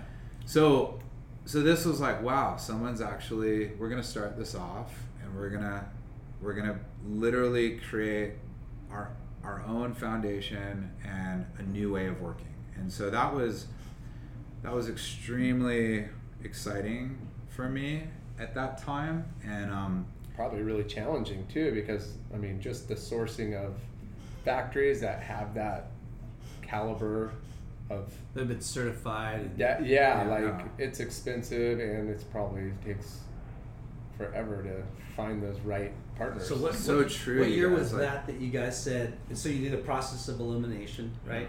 There's four names. We don't know what the fourth name is, but it's Arcadia, Outer Known, and Future History. i think one of them was future history yeah that would have been cool. Yeah, and all the all you couldn't have gone wrong. They're all all good. They all all four of these names and the branding packages that went with them were brilliant. Yeah. So you created each branding package. I You- did, You had and- four Yeah, decks but I- and said, but with incredibly talented people around me. That's why, like, when I say all four were brilliant, I'm not patting myself on the back. I mean, I've just always been lucky to work with incredibly brilliant creatives and artists. And so we had, we couldn't have gone wrong with the four different ideas. Um, can I tell you one quick story about the names, Yeah. which is kind of interesting? So we knew it was getting to go time. Um, I was flying out to New York. I had to present to Julie Gilhart, um, who's been a part of this brand also since day one. Julie is a a long term, long time veteran of the fashion industry, but also she's been surfing for years and years and years. And you know, she she helmed the. She was the fashion director at Barney's for almost twenty years. Um, you know, and inc- helped launch so many great ideas. Um, we wanted her to come along on this journey because she was also a pioneer in bringing sustainable initiatives into fashion you know in the earliest days of the conversation. You know back when a lot of people thought it was just greenwashing like as early as the 90s you know? And so but julie was on the front end of that. Like how do we make fashion more responsible? And so we love that she had a bright history in the worlds of sustainable thinking, um, an incredible history in, in fashion, but she also is happiest, just like us, in the ocean, surfing. awesome. And so and who who had that connection? it was, um, well, I knew her through all of our years selling other brands to Barney's. Um, Kelly and her had crossed paths a few times, so she was a friend of Kelly's. Um, and I don't remember everyone who was in that first meeting when we flew out, but I knew I had to get this like presentation deck ready for her. So that was the one that had the four names. Um, and what was really interesting is we were in New York and Was she invested in the brand? she wasn't, but we had we had hired her to help consult Okay. and be one of the earliest. You know, I've always considered her one of my most trusted advisors. Um, even when she probably wasn't hired to specifically do things that I was asking her for, but she's just always like, I'll turn to Julie when I'm really trying to get, you know, I- need someone else's barometer on an idea, a name, a vision, a potential collaboration. So, um, so yeah, Julie, I had to get this deck ready. We had these names. I had realized that we didn't secure a URL yet. Ooh. And I'm literally like I'm going out to the to the to Montauk um essentially to find Julie to have this conversation. And on my way out there I'm thinking about the names and I'm like, I wonder if like outer known wasn't two words if we put it together and kind of created this new word, you know, is that a good idea? And I thought maybe the URL might also maybe there's a version of that that would be available for the URL. So I thought, you know, if if it is available, that's a sign. Yeah. Um, and sure enough, typed it in, and you know, Nothing came up. no, yeah, oh yeah, no conflicts came up. It was available. I Do mean, you, for do you, do you ever get worried that you punch those in and then and they somebody know. has the software and they start buying up those like names? I think there might be some truth to that. I, Yeah, I, I mean, do. that happens all the I, time. th- Yeah. I, I think so. I think there's ways that they could track like when people punch in and Yeah. you know steal Like your name. Instagram accounts, there's tons of them out there that people just create so they can cash in. Yeah. Like they did with, you know, what do they call them? Squatters, internet Yeah, squatters. yeah. Yeah. So. But yeah, we got the URL for less than twenty bucks, and um, I don't know. I saw that as a sign, and I just, you know, I worked Gut feeling. worked hard to kind of convey that vision to everyone else that was involved. And you know, look, all this time later, I'm so thankful that that is the name we landed on, and you know, I think it has a lot of meaning. You know, we talk a lot about Outerknown being the furthest reaches of what we know possible, Yeah. both as designers, but also uh, as makers, you know, Kelly is an athlete, you know, like taking him to new places that he's never been before, um, drawing new lines on a wave, like, you know, it had a lot of deeper meaning um, Yeah. for all of us involved. And so, yeah. It's an amazing name. I Yeah. mean, it's iconic. It, it's gonna s- stand the test of time, well, I also thought too, like, and oh, that's not brown nosing. No, Yeah. but it, it but it but it's you want to create something that has deeper meaning and you could draw, you know, infinite from. You know, Yeah, yeah. so you know you're you can always create new context or take it to a new place because of you know the name itself or what you guys are. Totally. you know, and visioning. o- o- okay is such a great, like, you It's know, a second- abbreviation. Second most used word in the vo- the vocabulary. well, and it's an, and it's universal. yeah. No matter where you are in the world, if you kind of just give a thumbs up or an a okay, like everyone just kind of smiles. Yeah. You know, it's like, it's it's it's it's reaffirming, and so you know, I think in that sense, it was it was definitely meant to be. Um, so yeah, it's funny. It's still misspelled all the time, and you know we still see it written as two words all the time in press. But you know, um, we We won't do that on our on our handle. yes, please don't. well, it'd be bad if Chalky did it. Right? Fired. um, but yeah, so that was you know we we just wanted Kelly's vision was to build clothing with you know the utmost respect for the environment and everyone we worked with. You know specifically all of the makers that were making our um, and that's something we haven't compromised on from day one. Um, you said something so right, Jay. It's like you know the the challenge of doing things that way was Yeah. was even more real than we imagined. I mean, I thought I would be able to go to existing relationships and say, instead of using conventional cotton, can we just use organic cotton? And not so easy. Yeah. Um, you know, there's not necessarily the appetite from some of those makers because they're already making a lot of money doing things the conventional way. Yep. Yeah. And then it was also very hard to trace. Like someone might tell you they're giving you something that is either regenerated, recycled, or organic, but it's also very hard to trace. And so um, we spent about, not about, we spent exactly 28 months um, laying the foundation for a global supply network. Um, working with, we, we hired this woman named Shelly Gottschamer in our earliest days who came to us from Patagonia. She had a wealth of knowledge in the space, and you know, we, we went out and we met with each one of these suppliers face to face um, before I think it was in 2014, so it would still be a year before we even launched products. Um, Kelly and I went to Slovenia, and uh, we had heard about this opportunity to uh, regenerate, recycle fishing nets and other nylon waste into new textiles and materials. And so we, Which is Econyl. which is e- yep, Econol? Econol, Equinil. I think different people pronounce it different ways. Um, Aquafil is the company. Aquafil is the is the parent company, um, an Italian company.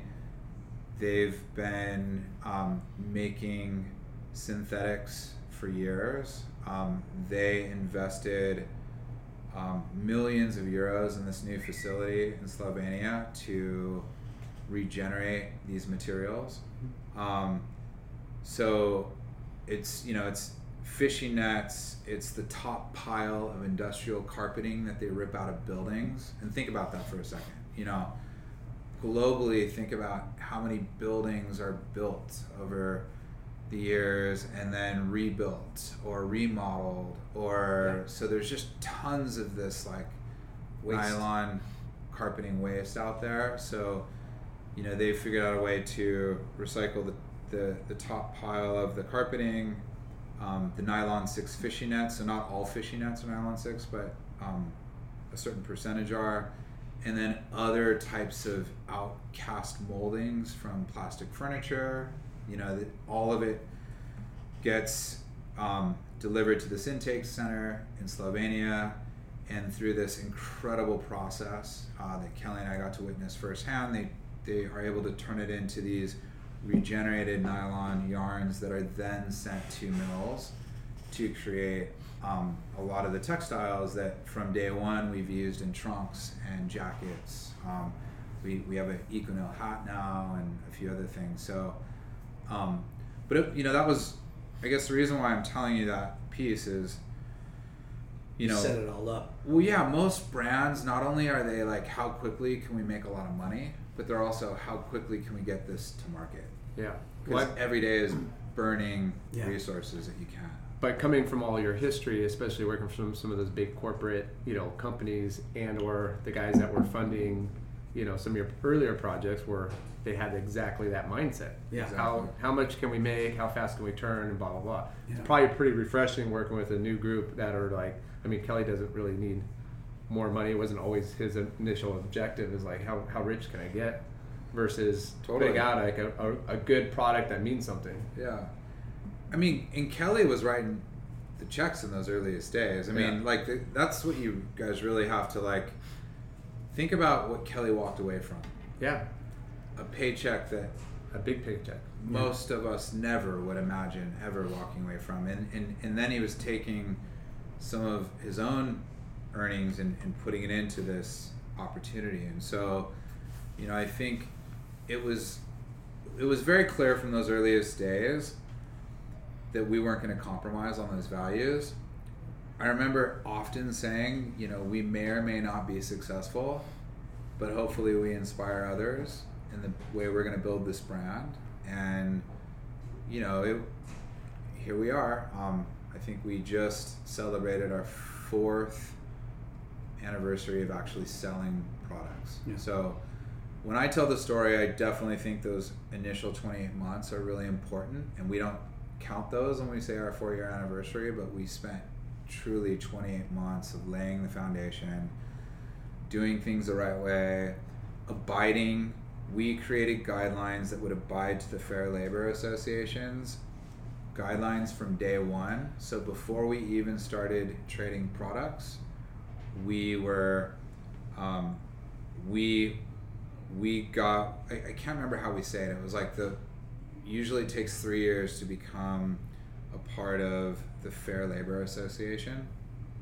We did it in that period of time. So those 28 months that we had created the foundation before we even started selling products. So I think it just shows where the mindset was, Yeah, the commitment. the commitment, um, where you know the the the the, the type of um, long term perspective. Like this isn't a race. Um, we're going to create something the right way now, so we can build a business that we really believe in, that we know is doing good um, for everyone we work with for the long run. So that was that was pretty cool. Did has has Kelly ever brought up the or mentioned that he once almost signed a deal with another brand prior to starting Outerknown? I know, I know where I know what you're thinking. I mean, I know, yes. Yeah. So yeah, I mean, he, he and Pat have always been really good friends. Yeah. And Oh, so, RVCA thing? Oh, wow, that was our that was our banner. I guess it's all downhill after this. the write, writing fell off the wall there. Yeah, I was just curious. I didn't know if you wanted to. He almost signed he- with RVCA. Yeah, Yeah. yeah.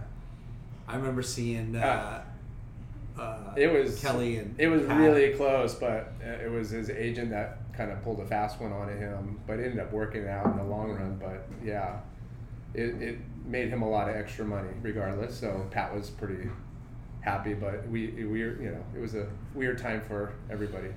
Look, if it wasn't going to be our group, Yeah, I would have hoped it would have been Pat. Yeah. So I, yeah, I heard, I heard about a little bit of that during the process, and definitely heard about it after the fact. Yeah. Um, and yeah, I mean, thankful. Yeah. We're all sitting here, and we did it this way. But um, there's a lot of great people involved in the brand now, and we went from four people to I always forget. Literally, um, we we are more than 40 people now in this building Yeah, we noticed the parking lot. It's there's there is no parking lot. It's just cars. It's there's no parking cars. spots. Yeah. Stalls. Should be a f- few more bikes though, right? Doing what we do. Um, I know Sterling rides his bike here now. Sterling rides his bike. There's a few of those. You should make electric Lyndon do that because he's used to two and a half hours each each way to the Oh, beach. God. So Well, you guys carpool today, right? Yeah. Please tell me you guys. Yeah, of course. Um, but yeah, so we're like, you know, we're 40, I think we're 43, 44 people now. And um, got a little shop downstairs, sort of a friends and family shop. You can set up appointments though as well. Um, we got a, you know, Tony, um, Sandy will basically set up these appointments where you'll call in advance, you'll tell them what you're interested in, your sizes, and you know they'll have everything waiting for you. They'll even be playing your favorite playlist when you arrive. Um, The true so- experience. yeah, True personal experience. experience. So it's pretty pretty cool what we've been able to do here with this. And to me, the team's still actually really small given what we've taken on. So Yeah. So, wow, we've we've gotten the whole kit and caboodle. What's what's next for Outerknown? I mean, we just launched women's. Yeah. Um, And we did know- a, a little offering for kids T-shirts. did a little offering for kids t-shirts i definitely think we would all agree that kids is a big opportunity in the future um, you know i think it really depends on where you sit in the building now you're probably like you know i'm i'm just really excited that we were able to launch women's and you know that side of our business has the potential to Yes. to really that's a game changer right? Mhm. if you get that right. So um, i feel like we now have this incredible balance um, in in the brand and uh, we launched it in march. So you know we're going i think we're, we've just dropped our third. We don't really abide by the fashion calendar any longer. So we sort of do these monthly flows. Um, we, bo- we do those both um, for outerknown.com, but we also offer those to all of our retailers, um, which is a really interesting way of working, probably also a challenging way of working sometimes for you, Chalky. But um, you know, we don't make sample ranges the way a lot of companies do, so we have to um, really build a trust level with our retailers that they know the level of quality and design that they can expect from Outerknown and you know, hopefully that they're willing to buy a lot of things off CADs and maybe swatches that they can touch and feel. Um, but you know, we're just trying to cut down on the overall amount of things we have to create along the process because it's just at the end of the day, it's just more um, items that you have to find a good home for. Um, so we're not just thinking about how you build clothing, but what happens at the end of life. Yeah. So you know, a lot of times you build 20 sample sets, Yeah. two of them get used. You know, what happens to the other 18? So we're always having sort of philosophical conversations like that in the business. Um, so women's, we launched. We're opening up our first retail store in September, Awesome. which is exciting news. Is that to location to be determined or We for know the public? I mean, the you guys location. know, but for Yeah, it's going to be in Manhattan Beach. Manhattan Beach. oh, cool. Um, there's a The Point is the what it's point called. yeah it's a, a place called the point so this outdoor um, essentially the, this small little mall but it feels much more like a gathering space um, a lot of great restaurants and um, you know you go down there and if you just spend an hour hanging outside of our new space you'll just see so many of the type of men and women that are already wearing our products and so we thought it was a great. I mean, the South Bay has a very vibrant history in the surf world. I mean, the very first surf shop ever, if I'm not mistaken, was in the South Bay. Dale Velzy opened it up. Um, I want to check me on that, but I'm almost positive. Yeah, And you could know, be right. he, he went on to, to open up a few others. Um, but I think the first one was, was there in the South Bay. So it's just, you know, I for me, it's about 10 minutes south of where I live in Venice. Um, it's about 15 minutes south of where we are here in Culver City. So it ma- made sense um, for our first external um, post. We, we call our spaces outer spaces. So outer space one is here, outer space two will be at the point. Cool. But enough about that. What's your next surf trip? Um, And not the ranch. Come on. that's not yeah, surf anything trip. other than surf ranch? Um, Jay, have you been to surf ranch? Um, we're going on episode what what twenty now, and we're gonna talk about this till the end of time. No, I haven't. Oh man. But I heard Maybe I- John could help you out. John's gonna with pull that. some strings. Maybe Juan Moss can help you out with that. Jay, I Well, believe lost. you were invited to this last I know. trip, but you were You guys somewhere changed the dates, dude. I was in Hawaii, bro. Right. Next Well, yeah. I mean, I love, I love surfing up at up in Lemoore. Um, but yeah, I'm gonna. So here's something for all of you guys that do your yearly surf trips. Do you guys know I'll be 46 in October? My last surf trip with the boys was for my 40th birthday. So that shows how hard we've been working on Outer for the last six years. Um, you know, I think I'm talking about going to Peru in October. Lots of- the land of lefts. Land of Laughs. Land and I'm a of goofy Laughs. foot. Yes, so we're are. talking about going to Peru in October. Bring your big board. Yes. No, there's a there's a lot of good spots that aren't. Have you crazy. been there before? Yeah, I did one time. Yeah, I've I know. been.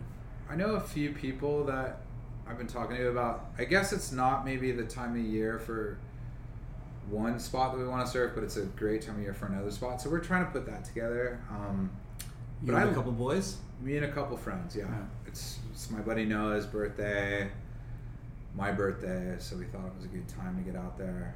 Um, we, and then I'm headed, like I said, to Japan uh, to celebrate Ron Herman's 10th anniversary. Of this month.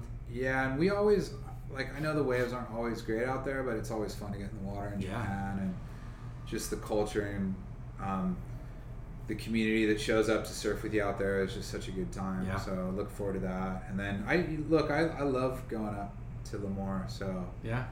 um, I've heard some other people on your podcast who I have a lot of respect to talk about, you know, their their their distaste for that wave. I mean, I think for me, it's like one of my favorite places to surf these days. Oh, absolutely. Such an incredible experience, and I don't know. I think there's more pros and cons. I mean, er- you're going to get both sides, you know. But I think we got a lot of, a lot of people that are more pro, Yeah. you know. Especially the ones that have gone. Yeah. Yeah, I'm I'm, I'm biased. I've, I've worked with them since since the earliest days and kind of bringing surf the surf ranch experience to life. Um, but it's you know I love surfing the ocean. I also love that I can drive up, you know, three hours. I love the drive too. By the way, it's just such a peaceful part of California, and you know the. You know, you, you just know you're gonna score. And it's Just something about an empty lineup in a perfect wave that puts a smile on Oh. anybody's face. you Yeah. know? I mean, growing up You've surfing got that place Malibu and pretty Rincon, wired, dude. Yeah. well, I'm a cruiser, so I think I've, I've got it. Yeah. You've got it wired. On Front t- hand and on, back hand. on twin. Yeah. On, On a two twin fins. fin. Ch- Chalky's wondering if you guys could pad the bottom a little bit more. Yeah. How many times have you hit the bottom? I've been hurt twice. But you bounced back, didn't you? The one time you really got you got how many stitches? I got five stitches, I think. But you were back in the water a few hours later. Of course, man. I wasn't Yeah. gonna miss that opportunity. Yeah. So But Jay, we'll get we'll have to get you up there. It's a it's a s- n- beyond just how great the wave is. It's just I I just always feel so at peace up there. The the sunsets over Perkins Oh my Lake and gosh, trees yeah. is just such a an incredible moment. But um, I've got. Do we have time? I, I have some other things I was going to ask you guys about. we've been That's- kind of prepared for this, I think. Yeah, let We don't know let what they let are. Let, let me get out my uh, my Rolodex over here and my archives and my. I was I was sort of I was inspired by Duma um, a couple podcasts ago. I was listening to him and he really challenged you guys on some stuff. Yeah. And you know, I was just thinking like this is an interesting dialogue because as a designer, I'm, I'm talking to two long time anchors of the sales world of the surf industry, right? Yeah. and we have some really passionate debates sometimes you know where i think the the reputation is that we on the creative side always want to push the limits and you know half the time you guys are looking for those like you know give Make me the logo bigger. make the logo bigger give me the logo hat give me the logo tease. and so i thought it would be fun to maybe take a few minutes and just talk a little bit about Absolutely. that um, Let's get ready to rumble. and I don't even know where to start, but it's like so. I like I've always so here. I, I want to almost just put something on the table, right? Yeah. So, and Jay, you've got a pass with Stussy, right? Yes. So, you know, I remember I grew up, I was born in 73, but like the 80s were just so vibrant for me in, in surfing.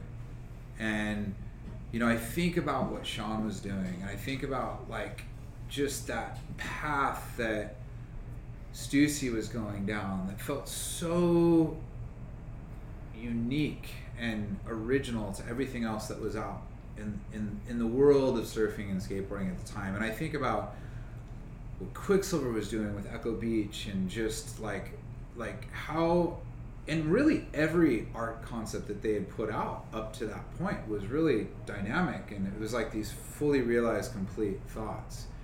Um, and like Jimmy Z up here for us Jimmy Z and was like huge. Jimmy Z like the shorts and you know I I guess here's my question. So in a world that I could make an argument that surfing was really born around this idea of being almost a subculture and creating these incredibly distinct and original ideas.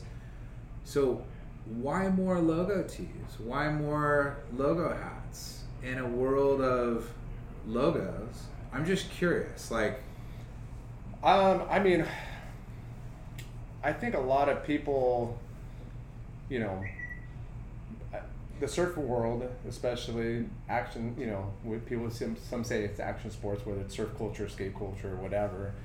You logo is you're you're you're passionate about what the brand's representing. You know, it's not just another logo most of the time. Like Yeah. people identify whether it's an athlete or what they're doing as a brand or what they're supporting, maybe as a, a local event that they went to, maybe they saw it in the surf shop on the wall. But I, I think right now we're at a weird crossroads where big brand logo branding has kind of slowed down Yeah. and it's more about like the quality, you know, more about the fit and the fabric and but still identifying with, you know, the brand yeah. you know, like logos sell, and it, you know if the logo stops selling, the brand's dead. Yeah. You know, Yeah. I mean it's lost its Sure. identity or it's whatever. But if you could sell a logo, but then they're going to come back and buy the expensive jacket, the jeans, the twills, the button up, all the stuff that it doesn't have the branding, then you know you got something special. It's the entry And it is, Yeah. to your brand. yeah, A T-shirt and a hat is the entry level. You know, the the the first. A kid that doesn't have a lot of money or a person doesn't have a lot of money, but he wants to portray the brand. Yeah. T-shirt's usually the cheapest thing to buy, and the easiest thing to identify to a brand. and I totally get that, and and and we're coming around to it, right? Like, you know, out Outerknown, we were kind of almost saying like, you know, we were surfers that grew up, we grew out of these big logos, Yeah. and yeah, you know, we wanted to wear, you know, it was really hard to find this simple black T-shirt. I literally remember Kelly just saying it was so hard. Like he he likes to wear a black tee yeah, but it was hard to find one that didn't have massive logos all over it. So, but we're coming around, right? So like, um, and I even see it. You know, we we just our trucker hats that we put the the big OK on. I mean, they're they're some of our best sellers. So Yeah. I'm, I'm I'm watching it happen. I guess maybe I'll spin the question a little bit and like I do think when you walk into the the, the world of traditional surf brands, it sort of is it's a bit of a sea of sameness. yes. Absolutely. So let's I guess what I'm asking is what happened to like the Stussy Velcro pull on pant or I- Jimmy maybe Z. Jimmy Z Yeah, like where are those days? You know, like and, and innovation, is there? of, uh, well, I think the innovation now is coming through like textiles Mm-hmm. and these other things, but like. You know, I remember I, I saw I still have it somewhere. It was a QSD Quiksilver denim Mm-hmm. flannel from like the early '80s, and it was literally denim that was printed with a plaid and brushed, and I think it was just like one of the coolest things ever. Yeah. But you don't see as much of that. Yeah, I, I think there's still every once in a great while you'll see like a standout product or innovation. Yeah. Not every season, and not not one brand does it, but I know what you mean. Like, Yeah. you know, I I think, think- we talked about it before back in the day when Quiksilver did that flannel with a hood, right? Totally. The overhead Yeah. Larry is what it was called. Yeah. And then Billabong came up Yeah. with the denim with the, the hood. Yeah. Pirate Surf, I think, really put that on the map. But yeah, like then everyone, yeah. it, I think it's it's gotten to a point where things move so quick, both in social media marketing and design with fast fashion, that you know you might get some of those pie- pieces that are kind of unique, and then all of a sudden it's it's blowing out Yeah. with twenty different companies doing it like the Yeah. next season, and then it Yeah. kind of gets shelved to I where stuff doesn't really That's a last. great point. Right. Last. Right. There's way more players in the game now. Yeah. in surf, in skate, in everything that it's hard to see or come up with something new. Yeah. Yeah. You know what I mean? Because back back then, I mean, you had you could probably count on two hands how many brands there were. Yeah. You know, Stussy. You know, you referenced Stussy. You think back then, you had Quiksilver, you had Billabong, you had Stussy, you had Gotcha, Yeah.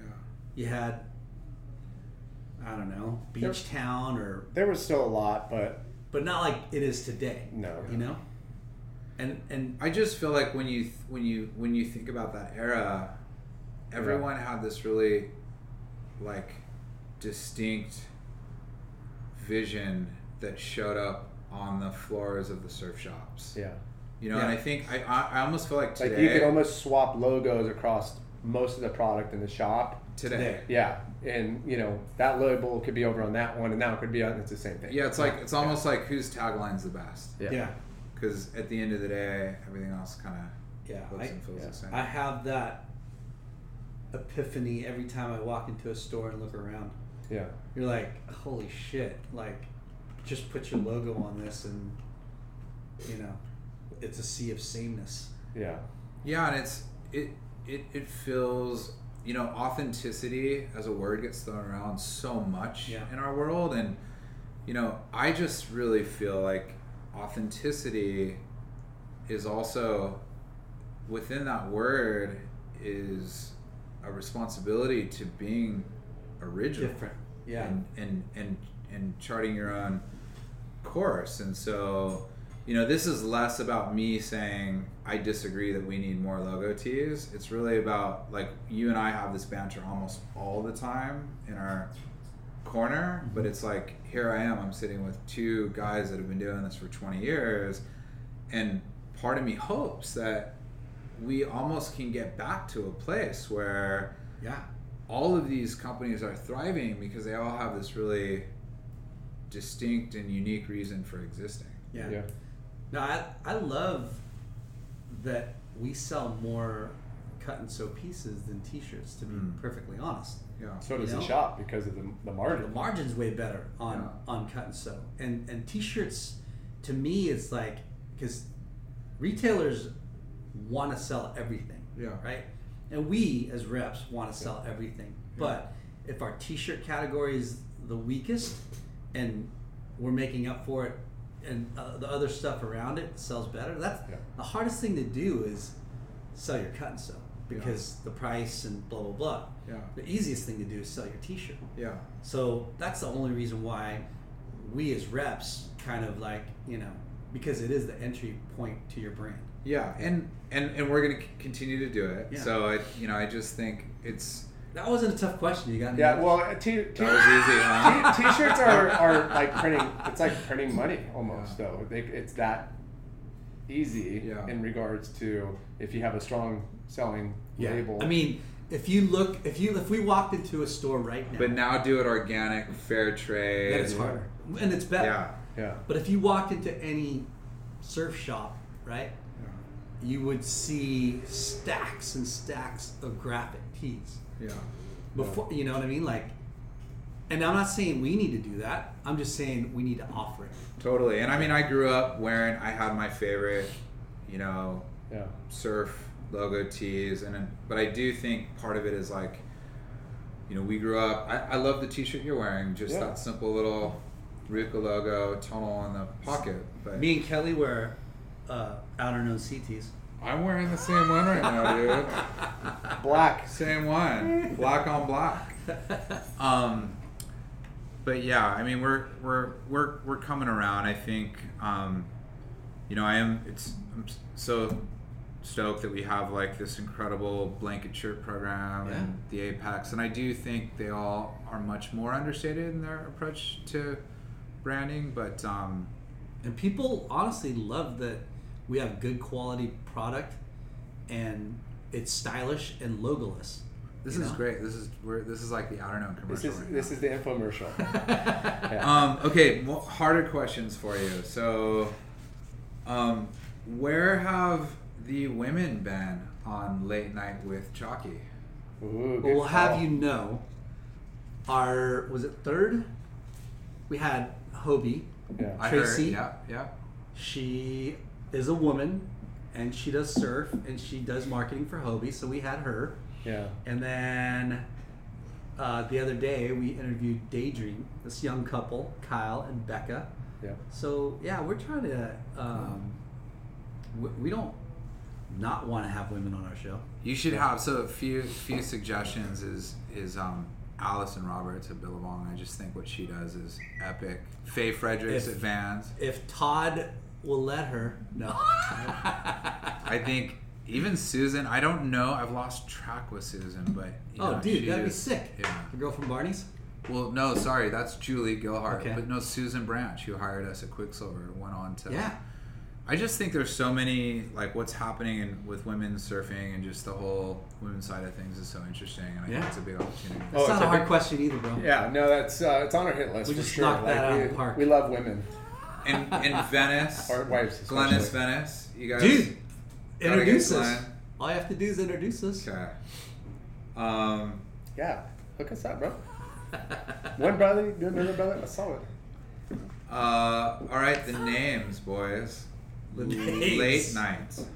Late night. Tell us. I want to know what late night and chalky means. Well, if you if you, if you, you haven't, but if you if you ever been out with me, I'm I'm I'm just a great dude to be out. All hours? Yeah. All hours? Yeah. Mm. When he was on tour, yeah.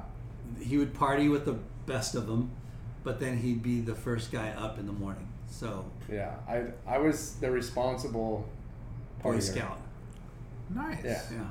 Yeah, I, I wouldn't have I wouldn't let let it affect my my job because I, I took you know surfing and traveling like serious just like you know I hope most of the guys are you know? But the fact that you're not going to fly halfway around the world and then just go sit cuddled up in your hotel room Hungover. whether you're yeah you know in the event or not you know obviously if you're competing you would scale it back and you know obviously do your job. But as soon as you lost which I lost fairly often early so that left me a few more nights no but we we I would be the you know I loved socializing and going out and meeting people and talking to people and experiencing culture and I would be the last one Are you still Paul? this way? no I'm happy hour Laura Okay. I tried to re- I tried to pitch this before we So, so when I came up with the idea of starting the Yeah. podcast, right? I'm like, wow, what a perfect name, Late Night with Chalky. Yeah. With Chalky. With. And and uh, he's like, yeah, I like that. He's like, well, what about Happy Hour Lar with Chalky? I go, no, It's dude. too long. No, Doesn't dude, work. that doesn't sound like a good idea. So Happy hour lar. So now, so now I'm all about the four to six, uh, you know, half off appetizers and drinks, and get my fade on, and then being in bed by like nine. You could do the late night version of this podcast. Yeah, I mean, you could, right? always. Yeah. We, yeah, we, we, we. I, it's hard to get out these days with Yeah. kids and stuff, but that doesn't mean I. I can relate. But um, we can all relate. yeah, I'm usually passed out by 10, 10.30 every night. Yeah. But I'm an early riser, so. Same here. Yeah. Same you. You you get up I'm up early? early. Yeah. I get up five thirty six. almost every morning. April hates it. Yeah. Um, My family Chalky. doesn't mind as long as I don't make noise and I bring home coffee and bagels. Everyone's happy. Chalky. Yeah. Chalky is uh, a nickname that Jeff Booth Oh, yeah. actually gave me because he said I surf like Occy, but I'm dark. So he said I'm the chocolate Occy. The chocolate Occy. So, Chalky. so Chalky. Got it. Yeah. You do kind of surf like Occy. Eh, I try.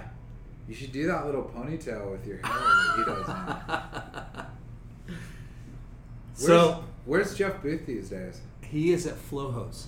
Oh, Sales working for- manager, with Flow. sales director. or Yeah. something. yeah, No, nice. Yeah. Still ripping. Still I'm ripping. sure. I'm sure. Was that it, bro?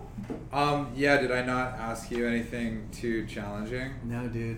I Those thought you were were- gonna throw us under the bus on something. No, no. Yeah. Well, I, you know, I do think. I'll throw you under I- the bus right now. Please, oh. I think you, I think you guys are doing a great job. I mean, it's Thank cool to. I think we need more of this, and you know, whatever. If we want to say we're in the surf industry or just like in our conversations in general, I just think it's cool to have these Yeah. open dialogues. Yeah. I mean, and most often than not, you know, we run across a lot of cool, you know, people within our, you know, surf industry and shop, whether it's the shop level, the youth, the old school, you know, there's this, I think there's a lot of good people, you know, and we Yeah. want to inter- introduce those people and, and, and inspire others and just talk surf and Talk how that. fortunate we are Yeah. to be where we're at, you know, and surfing, I mean, is everything. Surfing saved my life, for sure, in many ways. Surfing saved my life for sure. Yeah. Um, you know, a little background on myself that you probably don't know. I grew up in Long Beach. Yeah. Um, No, Maddie reminds me of that. He actually said to make sure I knew when I went surfing with you that Jay was the local, you were the transplant. that's that's true. But I've been living there for a long time now, so I, I consider myself somewhat of a local. You're local. Yeah. But um, grew up in Long Beach. Uh, mom, I was like a latchkey kid, and and skateboarding, you know, pretty much kept me uh, busy, Yeah. and and then surfing took over in like junior high, high school. But um, I don't know how I made it. You know, I don't have any formal education. I tried to go to school for like seven years, college, and never amounted to anything. But luckily, fell into working at Huntington Surf and Sport, and Well, even ZJ before that, or something. ZJ right? before that, That's yeah. crazy. So that's how I um, know Todd. Well. And Larson, you know, he not a broken home, but you know, you uh, your dad was uh, you live with your dad, and Mm.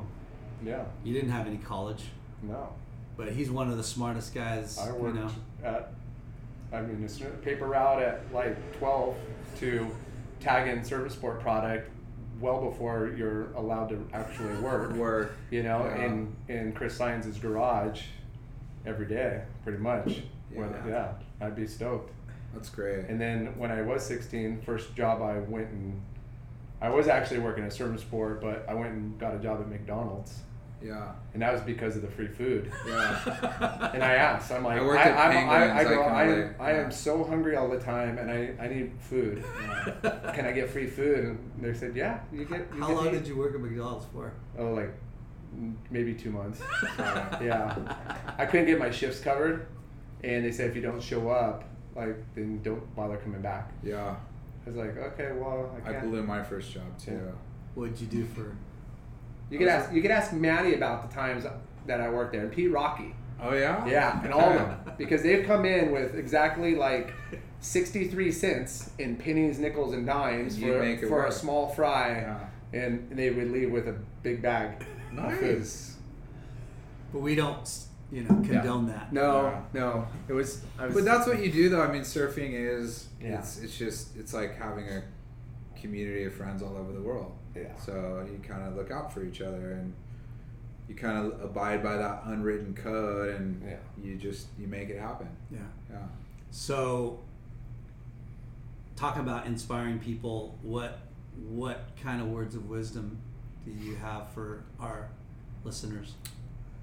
Oh wow. Um, I mean, it's probably a little bit of what most people would say after a life of hard work, but you know, it's you just you really, if you want something, you really have to work and work and work some more. I mean, I I do think that today we have access to so much and you can quickly have this inflated sense of self and you know if you get a certain amount of likes on an instagram post all of a sudden you know you're um, you think that you are a global globally recognized talent and Yeah. you know that's not always the case i think there's there there can be not a whole lot of substance behind a lot of those things so i just think any advice i would have is just to to to work harder than you ever think you need to and always be there for the for those that you are working with and for and manage even the people you're actually managing Yeah. being there for them too and just trying to always be as nice as you possibly can to Yeah. to everyone you come across because it's a very small world Yeah. That's what comes around goes around. yeah. You you and that's why I try to teach you know my kids follow your passion. I don't care if it's like and I tell them I don't care if math and numbers you know which some people is like extremely boring and whatever. I'm like that's what makes you tick. Then cool. If it's drawing. Which kid is that, Jay? No, no, no. no. I'm just using that as an example, but Because I you know, your kids. And, uh, Yeah, they're definitely not. Uh, he does all right in math, but uh, no, it's you know, again, yeah, like you mentioned, you never know who and what and when you're going to cross paths with somebody. So you got to Yeah. treat everybody with respect and and you know, with respect and and you never Right. know what someone else is dealing with and so i just think that you know business is cutthroat yeah, the clothing business is a slugfest Yeah. and you know a smile goes a long way so Yeah. i just i don't know i'm i'm saying that to myself too Yeah. i mean and try not to be a one upper. And I mean, you know, like what you you know where you're going with the the whole social media thing. You know, everybody's always so involved in what everybody else is doing. It's like just you know worry about yourself and your surrounding, and you know, like you surrounded yourself with good people throughout your career, and you know if you're surrounded with you know good people, like, this is one good good peeps over here, El Cabellion over here. yeah Yeah, Chalky. Chalky. The chocolate Yeah. Occy no you guys are We're getting really good like people We're turning this like really into this. kumbaya Yeah, this is. do you guys want some tea We- Should no. we get some I want a beer. tea sent, sent up we can arrange Where's the, that where's the uh, the kegerator? we can we can arrange that. I think, I think yeah. I mean, I don't know, just hard work. just Yeah. be cool, people. Just be cool. Pass along the stoke. Pass along. Totally. Same thing in the lineup. Just don't right? burn me. Oh, I mean, got the utmost respect for my elders and especially the people when I show up at a new break. But it's like a smile goes a long way in the water. Same thing in the office. Yeah. All right. Yeah. Um, yeah, I think that's that's all I got. Okay. Well, dude, this is session two of the John Moore episodes. We are close to almost two and a half hours on this one. Crazy. Yeah. Yeah, I really appreciate the time. Yeah. we do. I think uh, a lot of people will get some good insight and, and, and inspiration on hearing your story. And I mean, a lot of people might be in different chapters of where they're at, and you know, might, might be in an unhappy job, might want to, you know, maybe take the risk to try something new, or might just change their attitude with the people they're working with, and you know, start off on a new new foot. Because Yeah. You know, I mean, you know, just to recap the John Moore story that you're going to have to listen to throughout, but here's a here's a guy from what was it? What, what's it? Thousand Oaks. Well, Thousand Bur- Oaks, Burbank Burbank. originally. Burbank, Yeah, You born know? in Burbank. born in Burbank. Grew you up found in Westlake, Thousand Oaks. Westlake. You you you know West found Side surfing. Lake. West, West Side Lake. I was just back there on Saturday. So so you um, grew up surfing. You know, you, you, found yourself to be an artist. Um, went to Westmont College, became a designer. Eventually, became a designer at Fresh Jive. Uh, worked for the a brand that people in our industry detest, but we are highly. I mean, what you did was amazing. You know, Thanks. Wh- I mean, Hollister is, you know, love it or hate it, it was a great business creation. Sincerest apologies to all those who hate it. it- to all the haters. But Um, thanks, thanks for the experience that got Yeah. me to this place to be Yeah. able to do what we really love. And good luck with all this stuff in here. Thanks, Yeah. man. Yeah. And then wait, wait, wait, I'm not done. Oh. Oh, Right? And then and then from there you got GQ fucking designer of the year. yeah. That's amazing, right? Yeah. And then here we are, present day. You've created from a fake brand that without any kind of real authenticity to one of the most iconic and authentic brands with your partner Kelly fucking Slater. Kelly and a host of amazing other talents Yeah. in, the, in this building and and really everyone you work with too all the Yeah. retailers that have given us a shot have really helped us build this brand but Yeah. Thank you for finally sitting down with us, John Yes. Moore. yeah we know you're a busy man, and we appreciate your time. Yeah, You know I what? can't believe you carved out time for us. you know what maybe the best one of the best things that'll come from this is um so you guys know i'm really like it's days are extremely busy for all of us Yeah. so i always get hit up via like linkedin and all these things like hey would you you know have time to grab a coffee um love to just catch up and hear your story well now i can just Direct them to direct podcast. him to late night with chalky um Copy the link and episodes paste it. one and two Yeah. and uh, if, Say you, if you still have any just- questions after Just that, drop the mic on your LinkedIn and say, "Here, here, here's where you go." John Moore, thanks, boys. Thank you. Yeah. arigato. You.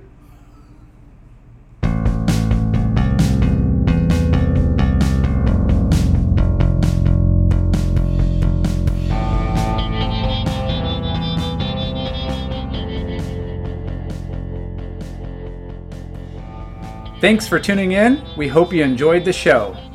Please give us a five star rating and spread the word. Special thanks to our good friends James Williams for our awesome artwork and Justin Reynolds for the amazing music.